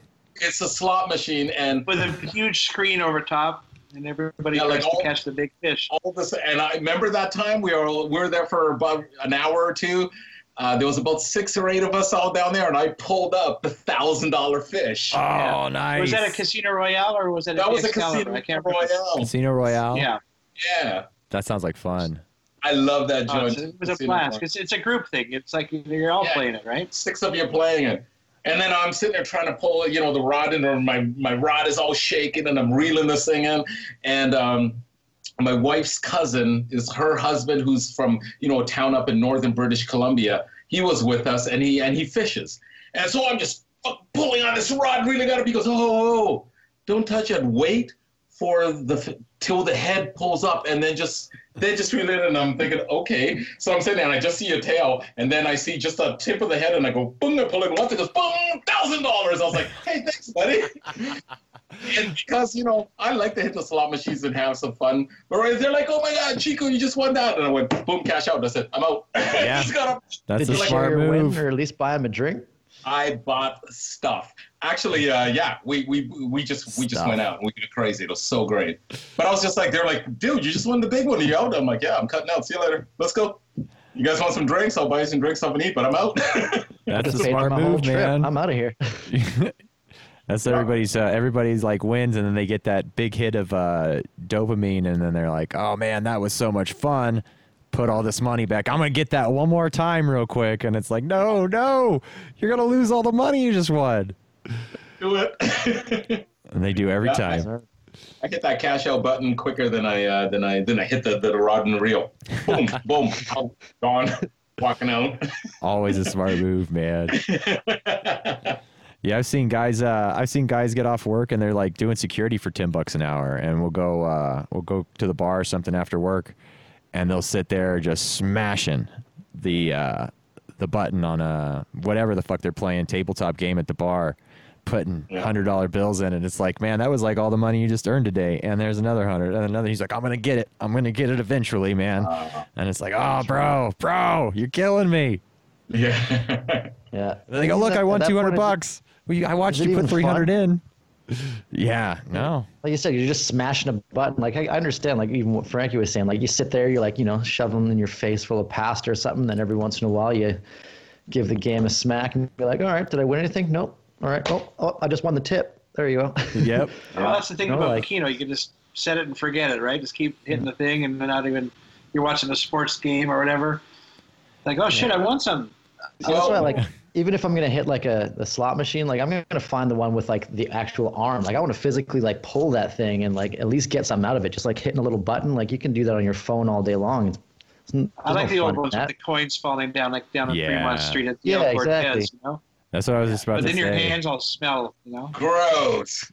Yeah, you got to bring some uh, And that's some hand great for sanitizer with you. COVID times, eh? Touching all the change. Oh, Fuck. Perfect, right, Jay? Oh, Yeah, you got somebody else's fruit basket on all those coins who've been Oh, yeah. rubbing themselves. Just flick them, flick them before you put them in the bucket. for luck. yeah. Well, you know, I, I remember one time we went down to, um, I think I was with Throne, and we went to Bootleggers, and we sat up at the sat up at the bar, and we sat up there, and I'm like, I'm gonna get a vodka seven, please, and Zach got something or another, and the guy goes, all right. So do you, do you want me to pay me, or do you just want to put that money in that machine? I was like, and Zach goes, put put, put your money in the machine. I put the money in the machine. All right, here you go. Yep. So that's how easy it is. Like, do I want to pay for the string, or do I just want to put the money in and just play for a while? And we did. We just sat and played, and we ate the bootlegger seafood pizza, which is I dream about when I'm not in Vegas, and and I, I think I think we probably really ate and drank for free. So Right. sometimes it works out for you. And every time I'm there, Chico, you know this, the Flavor Flav's always there. Oh yeah. Flav's yeah. After everywhere. every hockey game or just hanging out there, and we'll shoot the shit. He's such a cool guy. He's, he's so nice. He's a Does he wild man. Yeah, just yeah. I seen that Drinking body. motherfucker walking through Walmart, uh, no shirt on, short, just shorts and like no shoes, and fucking his underwear is up to his fucking chest, you know, and and like he's just screaming, "Flavor, Flav!" yeah, it's like fuck, man, you're just getting groceries, dog. Well, Chico does that too. Just the same way. Guy's wild. It's like, would you like would you like your receipt today? Yeah, boy. Yeah, he's a madman. Super fun to hang out with. That is- Big hockey fan. Big hockey fan. Yeah. Yeah. God, I miss watching hockey. Eh, JB? Oh yeah, no kidding. Yeah, we were at Frankie and I actually were at the uh, the very first home home game, the uh, regular season home game for the Knights. Right after Home October first. Yeah, Yeah, that was uh, again that was my last time down to Vegas. Actually, it was uh, that was actually an interesting time. Actually, it, it, that was a big eye opener for Vegas for me because it was uh, um, right after the the shooting that had happened. Oh yeah. And you know, I mean, my my experience with Vegas before that was always just you know you go down to see a concert and you're you're just there partying it up and and you know I always just kind of thought of Vegas as the Strip and this that was the first time I really got to like venture off the Strip and and and actually talk to some more like local people and meet a few other people and I got to really realize how much of a community there really is there. You know, the whole They needed Vegas that. That was strong like the thing. glue that brought everyone together, and there was, you know, it's what Yeah. the city really needed at that time. And um, it's, it's sad to say, but it worked out pretty good. Uh, everyone just came together. They needed something to uh, bring everybody together, and the Golden Knights was the answer. Yeah. Yeah, that Yeah, and like I said, really brought the Just Remember, we together. cried during that, that open ceremony. it Oh, was so dude, there, I don't think there was a dry eye touching. in They the place. Such a great job. Yeah, it was incredible. The teams, the hockey is such a classy sport. It's just, uh, Yeah. I love it. I'm so proud of those guys. Yeah. You know, the guys will smash each other's heads into the boards and then shake hands afterwards, you know? Yeah, yeah. Kind of And, like uh, us. Kind of like us in rehearsals. Uh, Yeah. yeah. And JB was in Toronto uh, last Christmas, and we, we uh, were able to catch a Maple Leaf game. We had That's the nosebleed, the last row, I think the second last row of, of the Scotiabank that's- Center for great, 100, 130 bucks for nosebleed tickets, but it was so worth it. It was such a good time. Yeah. Yeah. And it was uh was it the Red Wings too, right? Two two Yeah, Region we're- six we're- teams. Yeah. Yeah. Yeah, Fantastic. great. That's that's one of the other reasons we just want to get back to touring. Really, is just so we can go and see more hockey games. I just want to try and try and catch as many different arenas as we can. We, It's one, uh, yeah. One thing's actually, uh, um, I'm a big Bill Burr fan, and that's one of the things he's managed to like work his way through pretty much every like professional sports arena that there is. Like done all the NFL teams and the the MLB and the hockey. Like, I definitely want to try to start checking some more of those off the off the list oh, that's a good idea. because I can say, you know, I've done, I've only done Vegas, uh, Vegas, Vancouver, Toronto so far, but I mean, I've seen a good number of, of the teams, but just haven't been to their home arenas yet. Dude, speaking So- of And then Vegas, we have to go to Europe. We have to go to Europe and catch a, a soccer game proper, oh right, Yeah. right? Those got to That'd be be friggin' wild, man. Yeah, but Yeah. but we'll just stay off the subway because we don't want to get in trouble. Yeah, I've had, I've had a similar similar experience to that. Right. Was uh, was the Rugby World Cup in Australia? Because uh, I'm actually originally I was born in Australia and my family's still down there, and and uh, I got to see the World Cup when it was there. And again, this is similar to you know soccer. It's like you know seventy thousand people in a in a stadium, and it's just like absolutely bonkers. Like uh, my my cousin was actually at a game that was uh, was a match. It was Tonga versus New Zealand, and so there are two countries that have the haka that they do at the beginning of the match. It's kind of like their their war dance, their challenge. And uh, he said that he was sitting up in the, the stands, and there was lightning cracking above the stadium, and uh, and then these, these two teams just doing this war dance at each other. And he said it's like the most intense moment he's ever seen in his life. Oh You know, yeah. these two these two teams of these like massive dudes just screaming at each other, getting ready to do battle on the field. But um, like experiences like that, I mean, that's one of the things I think is kind of rare to sports is you just kind of get these these rivalries and these you know the competition is just so awesome. That's why you know it'll be really great once uh, they can open things up again and to see you know the, that new Vegas stadium, the Death Star open Oh, up. That'll be dude. great. It looks like a monolith outside, man. I mean, it's just this big obsidian structure that's just shiny and brand new, and they're letting some people in, but uh, it, it's you know, of course, not at full capacity. But Oh, so they are they are allowing people in now. uh, yeah, some of the football stadiums have been doing like uh, say like fifteen percent capacity stuff like Yeah. that, you know. Yeah, and some. yeah, you try- try to get some kind of revenue going. A lot of people Mm-hmm. invested a lot of money in um, buying those seats whenever that stadium was being Right. built. I have personal friends, in Right. it, it's- and it's, it's not cheap, No. not cheap at all. And then it's like, yeah, you're not allowed to, you're not allowed to take advantage of your investment, and that that really Yeah. is uh that's hard to sw- that's a hard pill to swallow for sure. And so I think they started letting some of those people go and and buy tickets to games that own seats and stuff like that. Yeah. Um, Because is it is yeah. it like they, they own it for like a certain number of years or something, or a season, or how how long is it? It- how does that work? I think it depends, but um, I think you can renew it as it goes. But I know a lot of people end up buying seats for like you know five, ten years. It's like those are their seats. You still have to pay for tickets, right? But you Mm-hmm. get to choose your seats, and then you have first dibs on the tickets. And a lot, what a lot of people do is they just buy the tickets and then StubHub them uh, for whatever events happening, no matter what. It's just like have a little side cash going, so you can resell those tickets and let people use your seats and, and actually make some money back off of them. Uh, But yeah, my my buddy, uh, he owns a little production company out here, and he, he bought two of those seats so he could kind of take people and schmooze people and stuff at the at the games, and uh, and yeah, he's it was a lot of money to invest, and then he for him not to be able to take advantage of Yeah. it. Yeah, I hope so- they're going to at least like extend, you know, extend that kind of thing. Like I said, if it was like a, you know, say they bought like a five year thing, that maybe they're going to push it, push it back and make the end date a little bit later or something. That'd be great. You would hope, man. You would hope. That's for sure.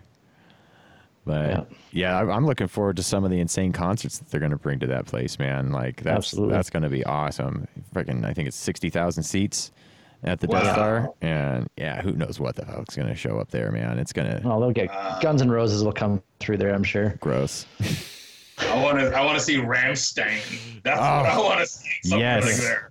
that would be incredible. Freaking Rammstein, I'd come down for that. right? I've seen one them the ones three I times seen. now. It's the best show on earth. Dude, Never it's seen it. so much Oh, pyro. man. Yeah. I've only seen the two, you know, on Amazon Prime and somewhere else. It's two different concerts. The one in America and one somewhere in Europe or somewhere, and it's out of control. oh I got to see them twice in a week. Did you, and really? Vin did you? I flew to, I Vinnie opened for them with Hellyeah That's right. um, three years ago in Dallas. Uh, Rammstein got to pick their opening act, so they wanted Hellyeah in, in Dallas, and uh, then I got to see them in Vegas with uh, Stone Sour and uh, Korn. Oh, nice. so I that's got to see them at an outdoor cool. venue. You know, in, in Dallas, it, it was so humid. It was I, I don't believe I can't believe how they because they're hot enough with that pyro, but in, in that Dallas humidity, oh my god, it was like June June twentieth or something, and uh, Wow. it was like we were sweating like fifty rows back. It was crazy. Wow. Come Wow. back to see them on an indoor venue. It's a totally different show, but uh, it's Mhm. unreal, man. Yeah, that pyro love gets so guys. hot too, man. You know, you go see like a Kiss concert or something like that, and they get those big pyro towers shooting. And it's like even if you're way back in the seats, man, You it's like, feel oh, that. Yeah. Feel, feel the it, yeah. heat. Yeah. Crazy. Oh, but there's nothing, nothing makes you dig into your instrument harder than when you feel that pyro on your back, though, man. I tell you. Yeah, Chico. That's for sure. You ready? She Chico's ready for it. Yeah. Yeah, oh yeah. I Yeah. played in the middle of the damn desert. I there was I, I played bare feet, right? I'm a barefoot drummer. There was some shows that yeah, I'm like, yeah, no, my shoes are on. Because my yeah. drum riser was the metal great ones. And I think it was uh, one night we went on at 10 p.m. and it was still well, what's 36 degrees down there? 100 and, uh, 72, 100, 102 Yeah. at 10 p.m. at night. The the grate, like my drum riser, was like a waffle iron. I'm like, no, hold on, that's no, give me those clogs. Who's got a pair of clogs I can wear for this show? Oh. yeah, it gets hot, baby. It gets hot out here.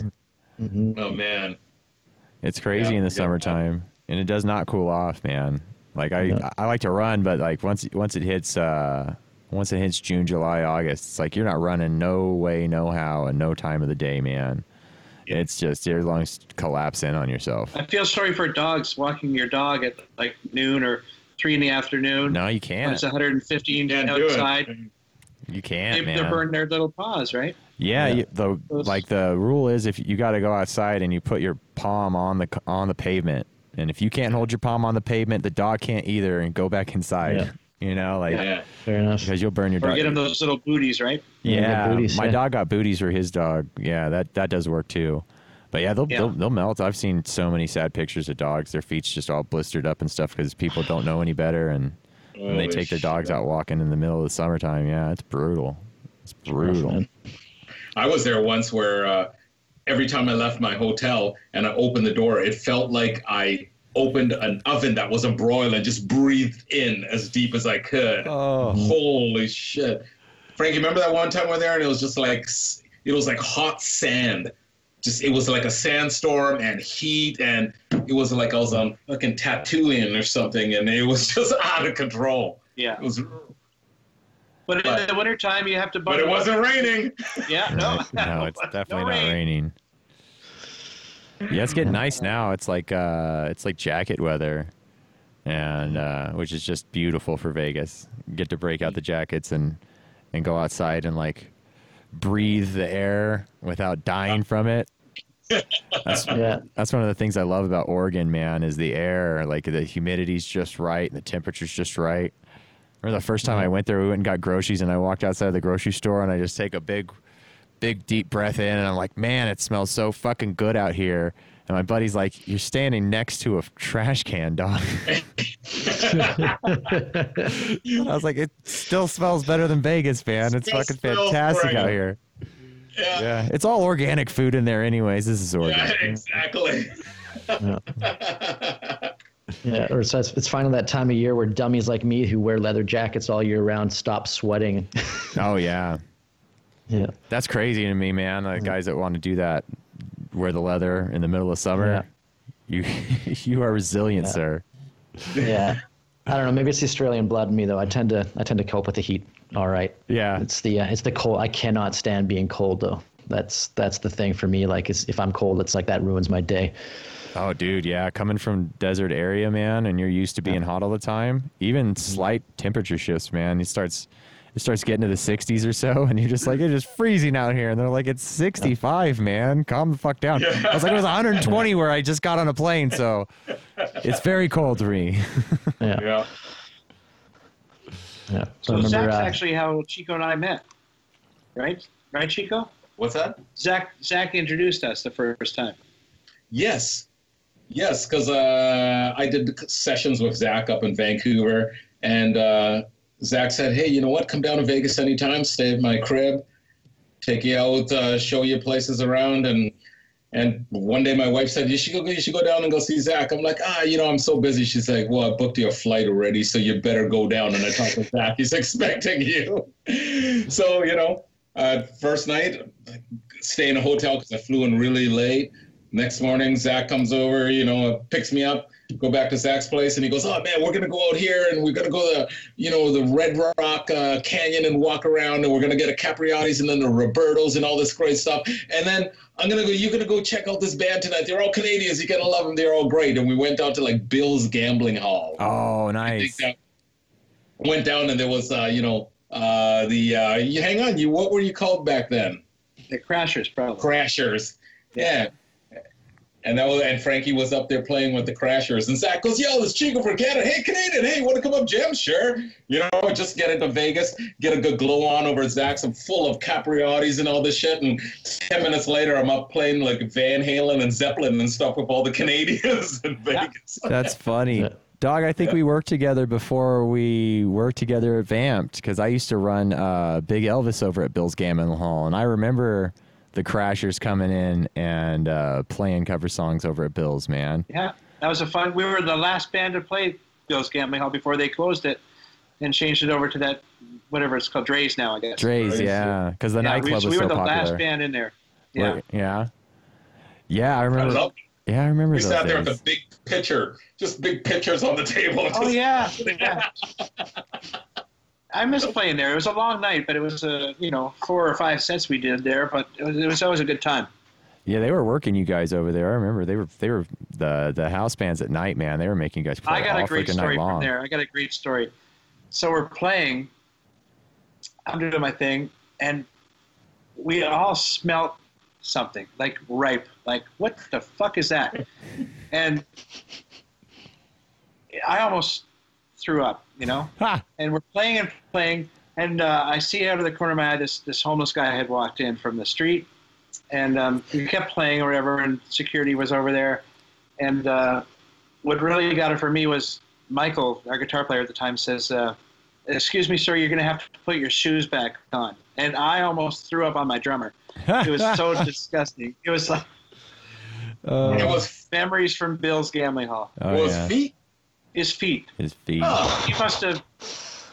oh, wow. Yeah, it was Yeah. gross. It was, uh, I almost threw up all over, all over Terry. So, Yeah, Bills would get. and he was like 50 feet away from us, man, but you could still smell it like he was right next to you. You know. So Whoa. my, Man, my hats make- off You're making me to. Uh, miss Bill's gambling hall. I really love Yeah, Yeah, it's right on the corner of Flamingo, and you just go down a little ways to Koval, and it's like it's got that shitty little uh, liquor store where you can go buy cheap booze and all those Yeah, alleys and stuff, man. Yeah, it was. place, right? Uh, Is yeah. that Lee's Discount Liquor? No, it wasn't a Lee's, but yeah, there's a ton of those Oh out here. man, I remember that place. It was like the oldest oldest lease in Vegas or something they say they have. But uh yeah, Yeah. and then all kinds of riffraff comes directly from that liquor store right into Bill's gambling hall, man, and Wow. just causing a ruckus all the time. Yeah. Yeah. So I, I I- suddenly I- had some respect for ambulance drivers down there. Oh yeah, man. No doubt. Yeah, I can imagine. I loved the old ghetto Vegas. Like I've been going there for so long. I, I think I stayed at almost every hotel. I used to stay down on the other side. Like now I'm always at the New York, New Yorker. It's always like when I go visit Frankie, I go visit Zach, I go visit all my friends down there. They love it when I stay at the Four Corners.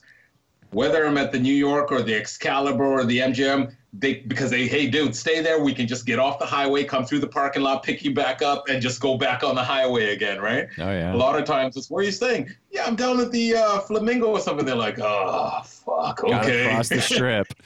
Yeah. well, I mean, I back in the day, I used to stay.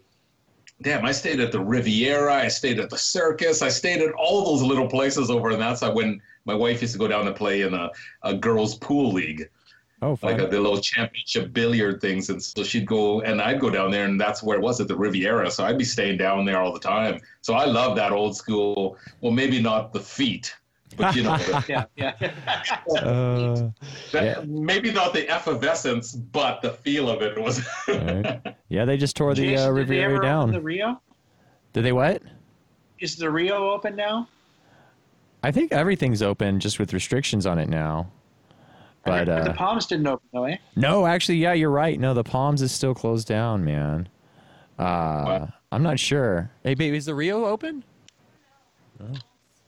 Yeah, the Palms got sold, and so they're just doing some renovations as well as the uh, the Hard Rock is Yeah, also. I was just gonna ask what's going on with the Hard Rock because that used to be my my favorite That was going to be there. the Virgin Casino, right? Yeah, it's gonna be it's gonna be Virgin Did he Casino. back they out, or it. is he Okay. still No, in? no. Actually, uh, the very last podcast I just did, my buddy John Stevens is in there installing gear, and uh, they said they uh, the whole guitar is the neon guitar is in the back on its side, and they are turning it into this whole new experience. And yeah, the, so the Hard Rock's closed right now, being remodeled. But uh, I actually did just get hit up by a band uh, that I work for, and we're supposed to be in there performing uh, in January. We're supposed to be doing a little, uh, I think, live stream kind of uh, Oh, really? exposure thing. Yeah. Right on. So cool. uh, yeah, it should be opening back up. I can't remember the name of the hotel. Hang on, I think they put sent it to me in my uh, thing. Switch the cameras while I'm doing this. So I was a little sad to hear that the Hard Rock was closing because I had a nice tradition there of I have uh, I have a collection of of selfies of myself with uh, Taylor Swift's guitar there. Oh yeah.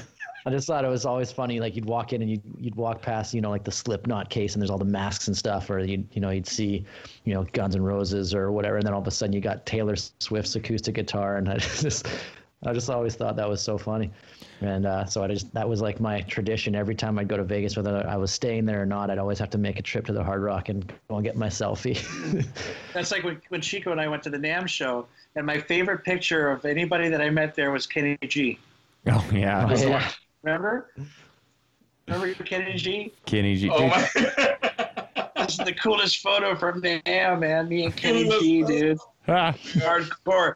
That's Oh metal. my goodness. Yeah, me, me at NAMM, it wasn't even pictures of uh, people. It's like, I think I had like 27 pictures of me and Alex Van Halen snare drum. One of them was just like, just the snare. I'm just like almost one single tear holding it. Oh, NAMM is a musician's playground, man. That is Oh. so fun there. I like the uh, the crazy instruments that people come up with, and they're all trying to get people to buy these new like digital fucking whatever the hell they are, and it's, Yeah. you've never seen him before. I still had a card from one of those. There's just some exact, just elaborate instrument that's like a keyboard, saxophone, guitar, but it's all digital, and it's like, who the fuck's gonna play this, man? Who is Yeah. gonna play And it- this? And it like makes coffee too. you know? Yeah. or the Frank Zenza signature 48 string bass. Yeah. Oh yeah. I think he needs a signature uh, bass ukulele. With seven strings. It'll be ready in December. Right. It's coming. I got my hands on a 24 string bass the last time I was at NAMM. That shit was tight. Was it the green Wow. one? Yeah, it was ridiculous, man. Is but basically what it is it's a eight string bass, but strung up with a high and a low above each core string. Like a string, 12 string guitar, like right? a 12 string guitar, but like a triple, Yeah. triple Yeah. kind of going on, man. It was. It was fun to play though. It sounded really cool, man. I was doing all kinds of weird fi- primacy things on it, and uh, Yeah. it came out really good. But Mostly fucking then. neck was it was And gross. then you went to the studio and they said, you know, can we we're looking for more of like a run running with the devil sort of feel on that one. Can you Bom, bom, bom, bom, Yeah. bom, bom. can you just can you just quarter the E for us, please? That would be great. Oh, that's exactly what happens. This is always driving me nuts. It's funny seeing these guys who get a five or six or seven string bass and they forget how to play bass all of a sudden they're guitar players. It's like, where's the bottom end gone? You know? Yeah, right. Even though I played a seven string a lot, it was like a Swiss Army guitar. I, it had everything I needed, but I didn't forget how to play bass with the thing. So What's the lowest string? Is there something? Low B. There's a low, B. and so it's the, now you're there's just extra high strings to it. Yeah, Hmm. there's a high B, and then what's the what's it's the just seventh one? looks. Just for, Just for look. Now the it's for extras is when a- Nona's got a break ground beaver and she showed up. Yeah. for the Yeah. Primus cover band. yeah. Yeah, that's Great. That was uh that was actually my thing, man. Blue collar bastards. Right I had a lot of fun doing that stuff, man. I love Primus. Oh yeah, me too. I, I can't wait to Yeah, you start almost playing again. bought a bass for me, didn't you, Jason? Remember that? I did. That Primus looking bass I had. I was, I was, yeah, man. I got to buy a fucking about it. custom one. Yeah, Yeah. I, I got to get a, a custom bass made with uh, the whammy bar and all the proper wood, and I have his exact setup. But you know, I can't get a Carl Thompson for twelve thousand dollars because I'm not rich. I can't afford twelve thousand the first time I saw oh, first time I saw a whammy bar on a bass was Randy Coven. Oh, Remember him? Uh, no, I don't actually. Uh, I think uh, John? Petrucci played on his records uh, back in the, the 90s. He Yeah. was from Buffalo, but he, you know, went to, uh, you know, uh, GIT or BIT at the time. And he used to date a girl in Mississauga. He used to uh, go to Phil X's jam all the time up the street here from where I live. And that's where I met him. And uh, he had these double neck basses with a piccolo and a regular bass guitar Oh, and it had the whammy bar on it, you know, and I was like, that's that's pretty wild, man, you know. It sounds super cool, man, when you're rocking those things, and uh, you just you can get all kinds of crazy instruments and, and notes. Sorry, cra- crazy sounds and notes going on when uh, when you put a whammy bar onto a bass, man. It's just like slapping Yeah. those fucking strings. I Yeah. I'm dying to have Wow. one. I'm sorry, it was Al Pitrelli that played on his records. Oh, okay. Al Pitrelli, yeah. Yeah, it's a lot of fun. I have to do all kinds of dumb shit whenever I'm doing the Primus stuff to get somewhat close to those sounds without a whammy bar. Like, Yeah. Literally So bending the the neck as hard as I can. The first Primus song you learned on bass? Was it Tommy the Cat? Definitely not. Really? That's a hard ass That's song the to lick play. I always wanted to learn. You know? Oh yeah, I mean I could I could play that for sure, but like the first song I learned on for Primus was probably like uh, you know My Name Is Mud or something like that, something a little more down to something a little simpler, you know, like Yeah, Oh, yeah. Tommy the Cat's a monster of a song. yeah, It- that took me That's where I started to learn so long. Primus stuff. Yeah, no, that's a fun one, great man, for riff, sure. Yeah. Or um, My name is. Was that Sailing the Seas of Cheese? that was No, Pork was- Soda. That's right. Yeah, yeah, My name is Mo was on Pork Soda. That's a crazy, crazy record, man. Yeah. I want to do the uh, the Hamburger Train on that song, that album. It's like a ten minute just jamola, but uh, some of those fucking things are ridiculously long and take forever to learn just one song for the set. So we- Does he Yeah. still have Brain on drums? yeah, he uh, no, no, actually, he got Tim Alexander back. So the last oh, last couple nice. times He I was a great saw, drummer. it's all original. Well, original. If you, I mean, Tim was really their first official drummer, but they had like five drummers before Tim. Uh, But yeah, they uh, they got Tim Alexander and of course Larry Lalonde, who basically is Primus. With uh, with Les's career, he's always jumping in with other guitar players and drummers and stuff like that. But it's like if he does Primus, it's never a different guitar player. It's always Ler. So he's yeah, and then they switched weren't they- between Tim and Brain. They were gonna head out and they were gonna do a bunch of Rush song. What, wasn't that going to be like the tour that they were going to do? Is they were going to be Yeah. playing playing a bunch of Rush tunes? Oh yeah, yeah. It's gonna be Um, awesome, man. Like the last time they did something like that, it was uh, Primus did a bunch of Pink Floyd stuff. So they did like the entire Animals album uh, by. Pink Floyd, and then yeah, they would just do whole shows. He'd do it with Flying Frog Brigade as well, where they just fucking played Pink Floyd for like two hours straight, but all Yeah. funky and just it's amazing. It's amazing what he does. So I was really looking forward to the Rush tribute that they were going to put together, Yeah. but it'll come back. It'll come Yeah, I was gonna for say, I wonder if he'll still end up doing it.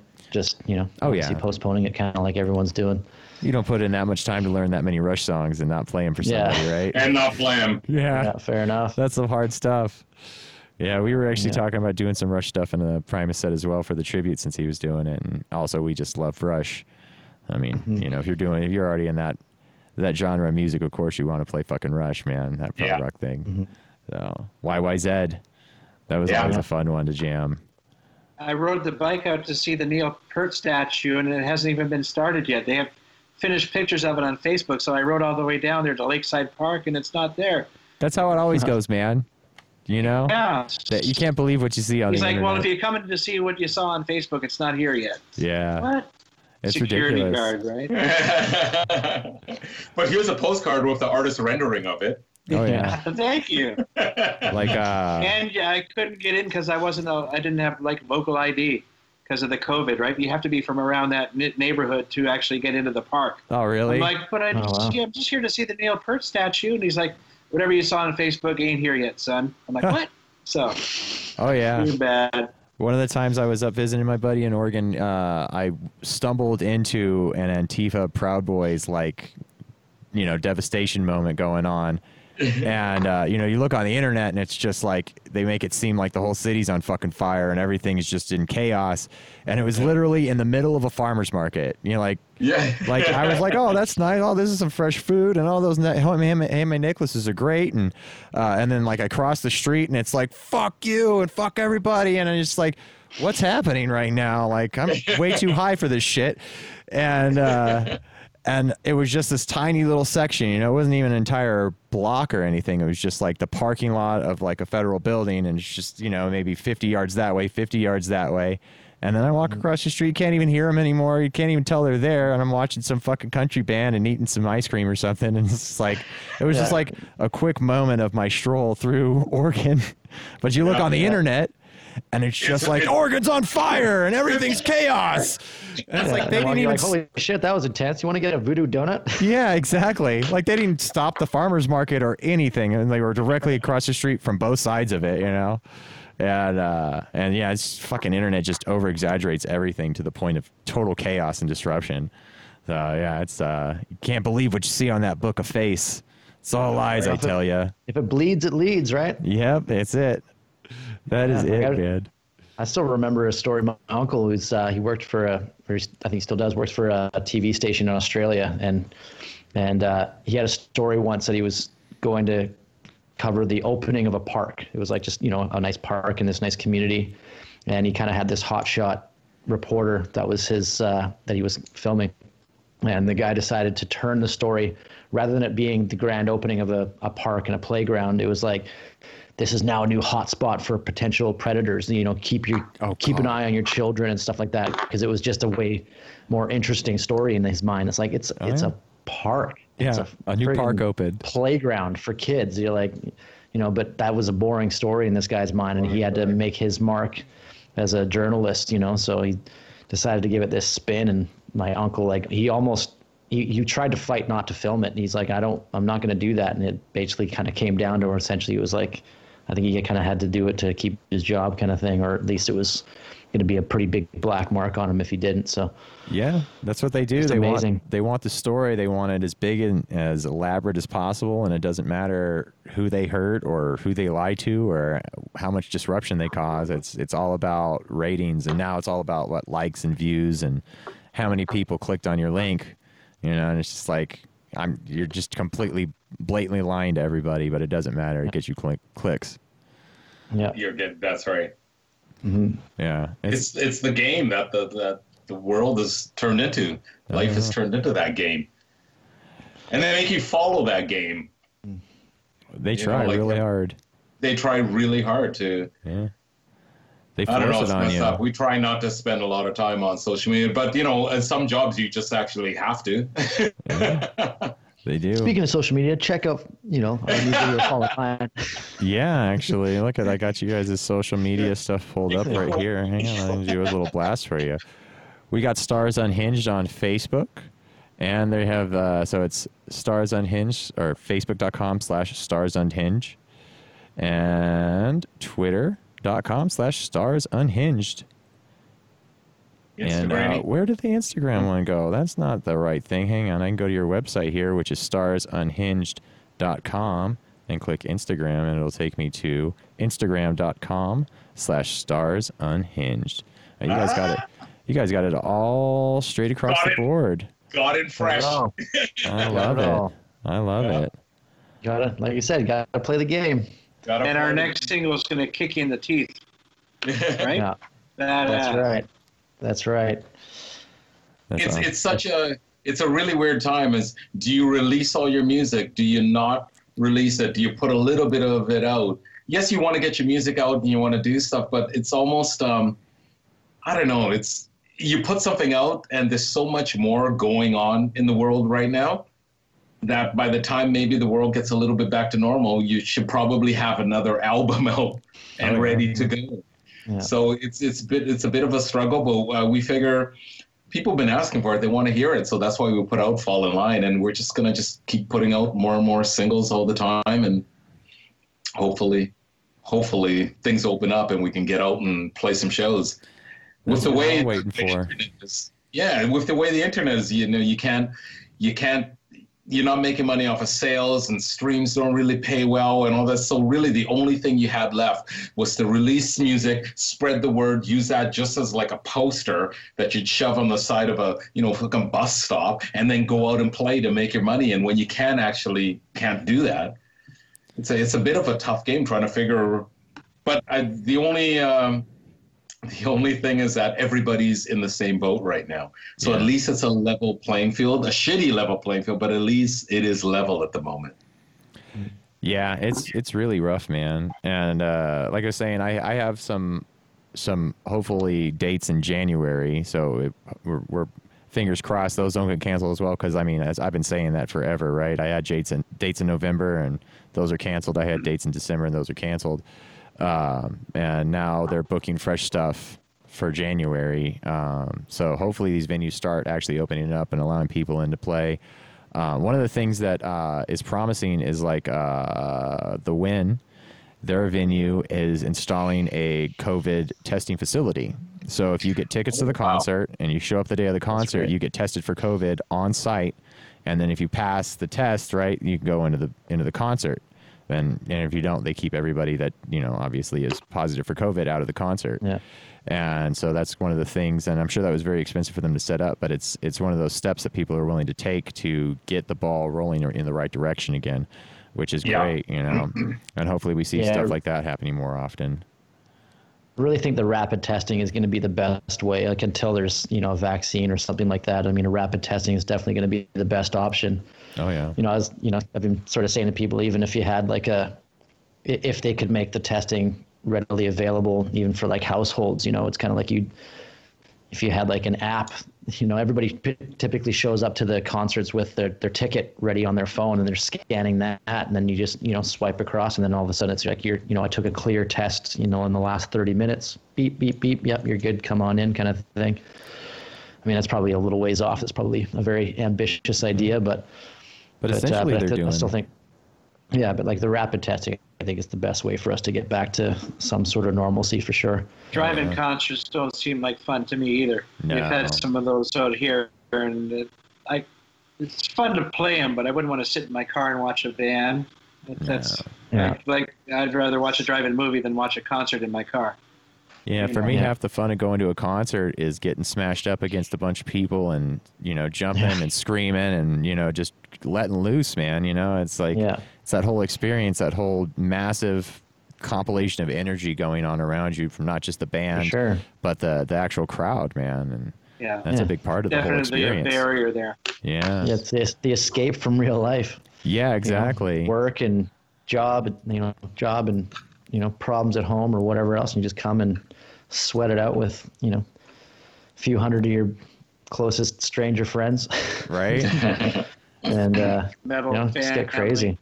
I always love that about metal concerts where shit's getting way out of hand and like a pit opens up over here and a pit opens up over here and it's like the whole crowd's kind of shifting this way and that way and you literally just pick your feet up off the floor and uh, and your shoulder to shoulder with so many people it's just going to carry you this way and that. Wow. It's like oh you're just part of this being now. You're just this, this swirling mass of single-celled organisms that you know we call a crowd and it's like it just does what it's going to do, man. And it's it's it's beautiful. It's a beautiful Yeah. experience. I love that shit so much. And that's the that's the thing I love too is that like you know, political views aside, you know, social ideas or whatever, like you just go into a venue and everybody's there for the same common goal to just have the best time ever, having you know a, a unique experience, and that's what I think is so so great about music and why you know I really hope that it's not long before we get back to doing that again because you know it's where everyone comes together and just has a good time and spreads the love, you know. What was the last concert that we all saw together? I think it was Sevendust, right? We went up to the, to the Commodore and caught Sevendust, right? The three That's of us. right. Yeah, I yeah, think so. yeah, Sevendust. Yeah, with uh, Clutch. Yeah, it's Seven probably Dust. yeah, Sevendust and Clutch. Yeah, I think, and then I I don't know if it was before or after that I saw uh, Shinedown, Shine Down and Papa Roach. I think was probably one of the last things I saw up here, and uh, man, Kiss. yeah, The Kiss, end of the end of the road tour. I saw that right. one for sure. too, Yeah. yeah. That was I got that in amazing. Vegas too. Yeah. Badass. The last My one, wife's first time seeing Kiss. Like I've seen them. mine too. I've seen them like eight times. I mean, with you know, creatures Oh, yeah. of the night, uh, crazy nights, lick it up, animalize, all that shit.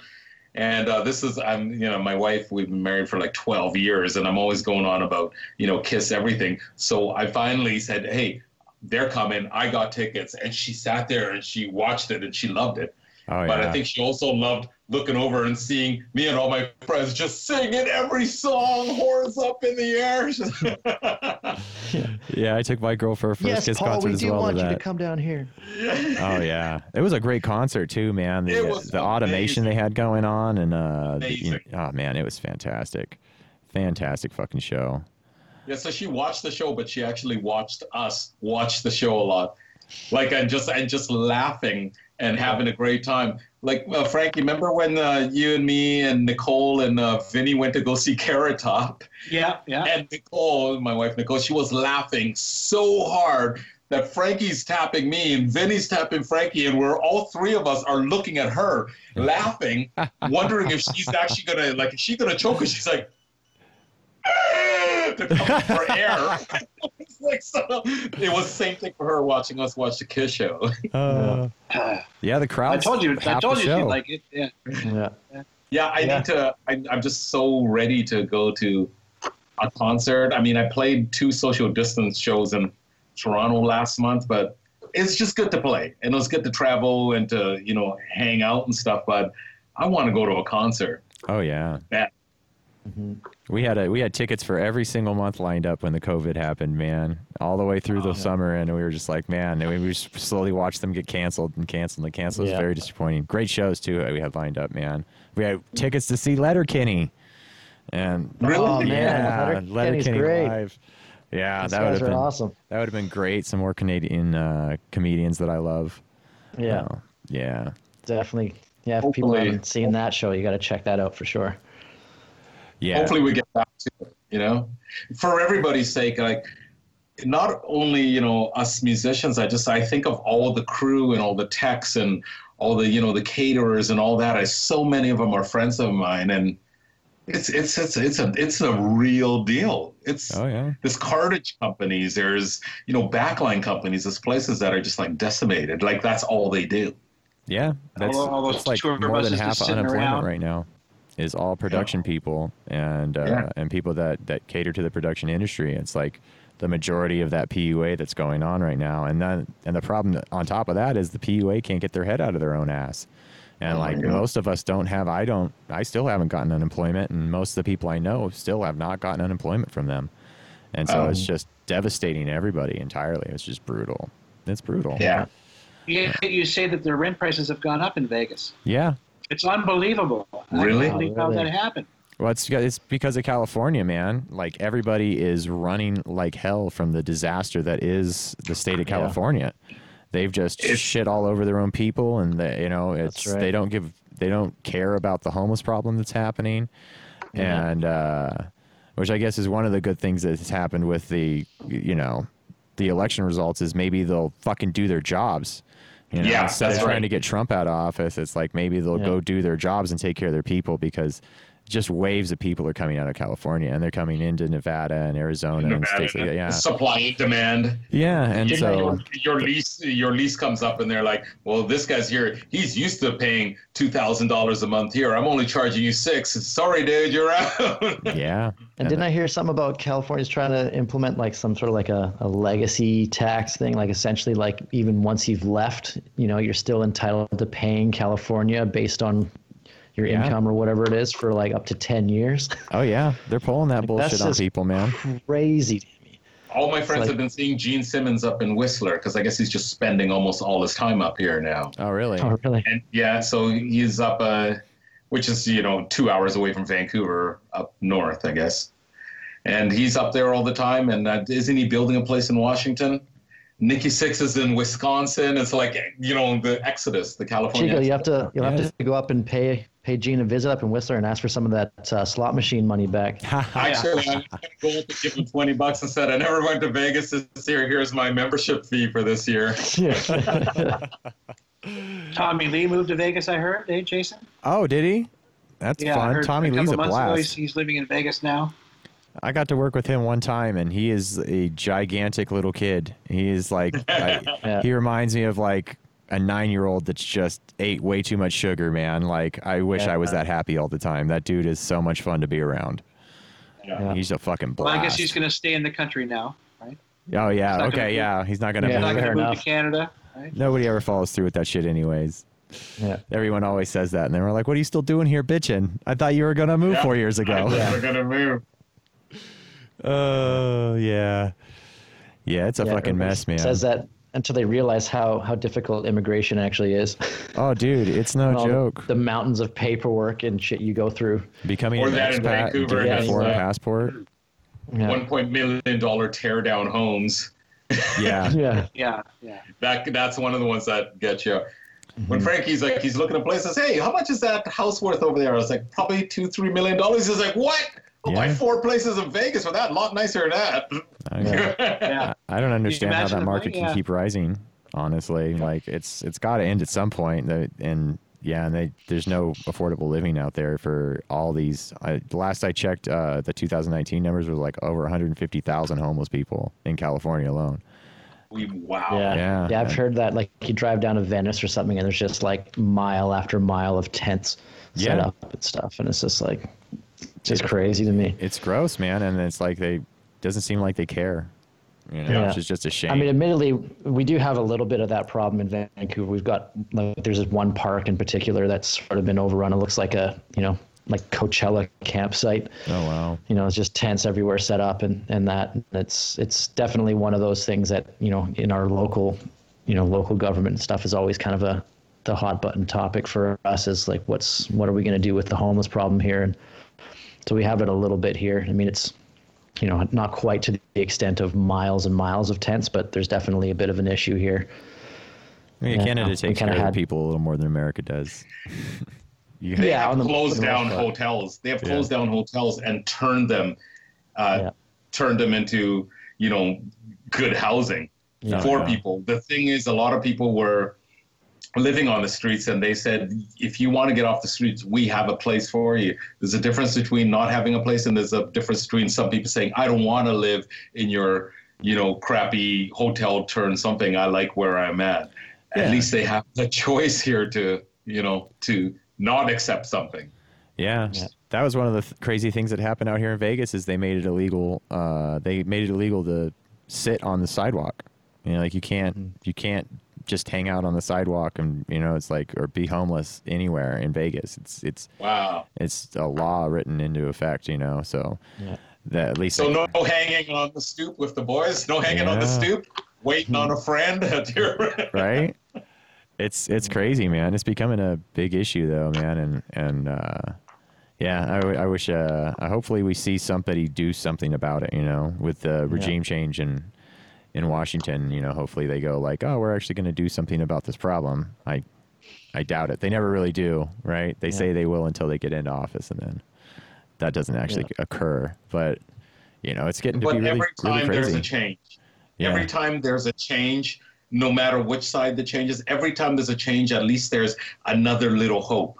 Right? So Yeah. you know, and maybe somebody is passionate about this one thing, and even if that's all they accomplish, at least at least that's something. Yeah. Mm-hmm. So we, you know, hopefully, uh, hopefully something happens with it, because it's been Yeah. getting scary, man. It's it's got to be terrifying and to uh, to be a resident of California. And I mean, I like I said, I go down there for work, and they they tax me too. When I go to there to work, they they hit me with state tax, so I have to file California state taxes just to fly in there and set up equipment. And uh, and they come after me too, man. Like they That's sent me a crazy, letter just recently, like in the middle of COVID, saying you still owe us like thirty bucks because we decided that you know the money you already paid us wasn't enough. And it's just like, dude, fucking Yeah. do something with the money at least. That's right. Where's that money going? Where's it going? I think that's that's probably what people's biggest issue is in my you know at least from what I've experienced with conversation with people is like you know generally people you know they don't like paying too much in tax but are somewhat okay with it as long as they know it's being spent responsibly and they can actually reap the benefits of those you know those tax dollars that they're spending Yeah. and that's that's where I think the biggest issues come it's just like you know Yeah, what- you guys can see you it know, in not, Canada. not seeing the benefits of it Yeah, like you guys have socialized med- medicine and all kinds of great uh, social programs going on that like you see your tax dollars at work constantly, Yeah. man. And it's still not perfect, but it's No. yeah. I mean, in comparison, there's there's certainly Yeah. you, you definitely see the benefits of it for sure. I think they're held more accountable also. People Yeah. will, where's this money and how much of it went to this and why are you spending it here? And we have this problem. And, you know, and a lot of them say, you know what, I'm sorry, let's allocate some money to this. It's not just this hidden thing that goes away and there's just hundreds of thousands of homeless people and, you know, the taxes are going up. Things actually do get done.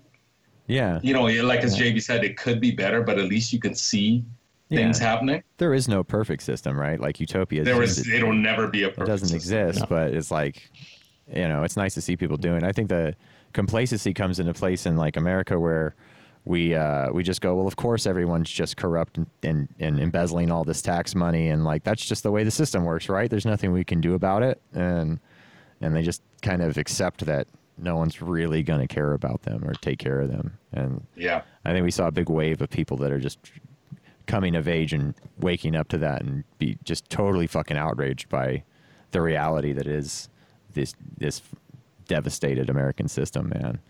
So Yeah. I'm I'm hoping some change really does come from uh, all this, man. You know, we we could use it right about now. Absolutely. Absolutely. fucking eight like I hundred said, dollars it's- stimulus check isn't really cutting it.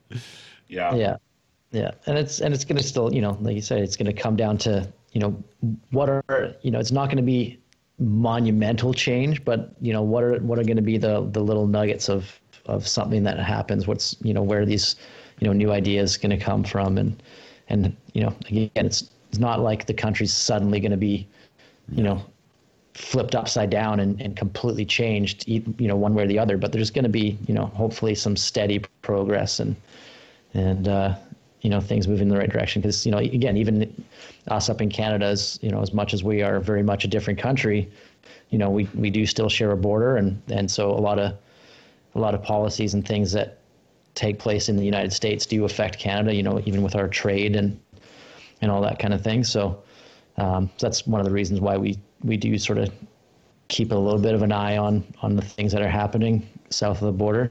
Oh, 'Cause it- yeah. it, does ultimately affect us, and and again, even these things like you know with the border closures and stuff like that, you know, because of COVID. I mean, that's that's also playing a part in in industry for us. I mean, you know, I, uh, as I said, my other gig is working in the film industry, and you know, we were very. I am lucky enough to actually be back working now, but under you know very strict protocols, and I'm getting tested three times a week, and Oh wow. and and uh, and not, but you know, it was it was a long, slow process of getting us back to work because you know, obviously, a lot of our cast and a lot of our directors and people who come come to work are are having to come across the border and quarantine and all these kind of things. So, you know, any any sort of positive, you know, progressive movement, you know, and I, I say progressive, not necessarily meaning you know an, an alignment one way or the other, but just moving forward is is uh, you know we'll see what happens. You know, let's let, let- let's let's all kind of cross our fingers and hope that that some positive comes out of this change, and Yeah, you know, that's all we can hope for. You got to for, come man. visit us, Jason, when you, when the borders are open. I would love Absolutely. to. I love Canada, man. come get some poutine, man. Yeah. dude. Poutine and sushi. will.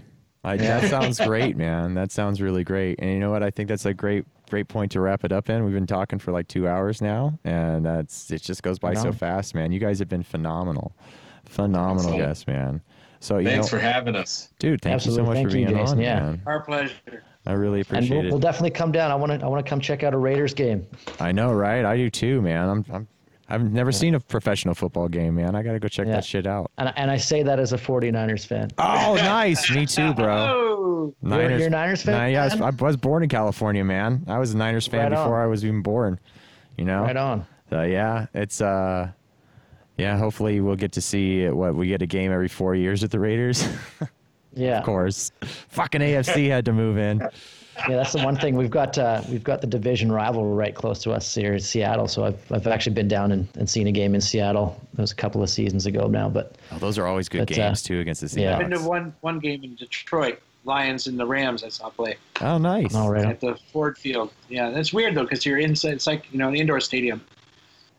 Yeah. You know, I'd rather be outside, but uh, it was fun. It was cool. Well, nice, man. Nice, nice, nice. We'll have to go see a Raiders game whenever things open back up. I think that sounds like a lot Definitely. of fun. So, uh, well, let me do uh, let me do the little wrap up here. We got uh, we got the Stars Unhinged, starsunhinged.com, Instagram.com slash Stars Unhinged, Facebook.com slash Stars Unhinged, Twitter.com slash Stars Unhinged, and they also have a YouTube page. You can follow the link uh, down below. We will have all those links hooked up. You guys have been phenomenal, man, and uh, you take it easy. This has been Thank uh, you, Jason. to the Thanks so much, brother. with Jason. Peace, Phillips. brother. Peace.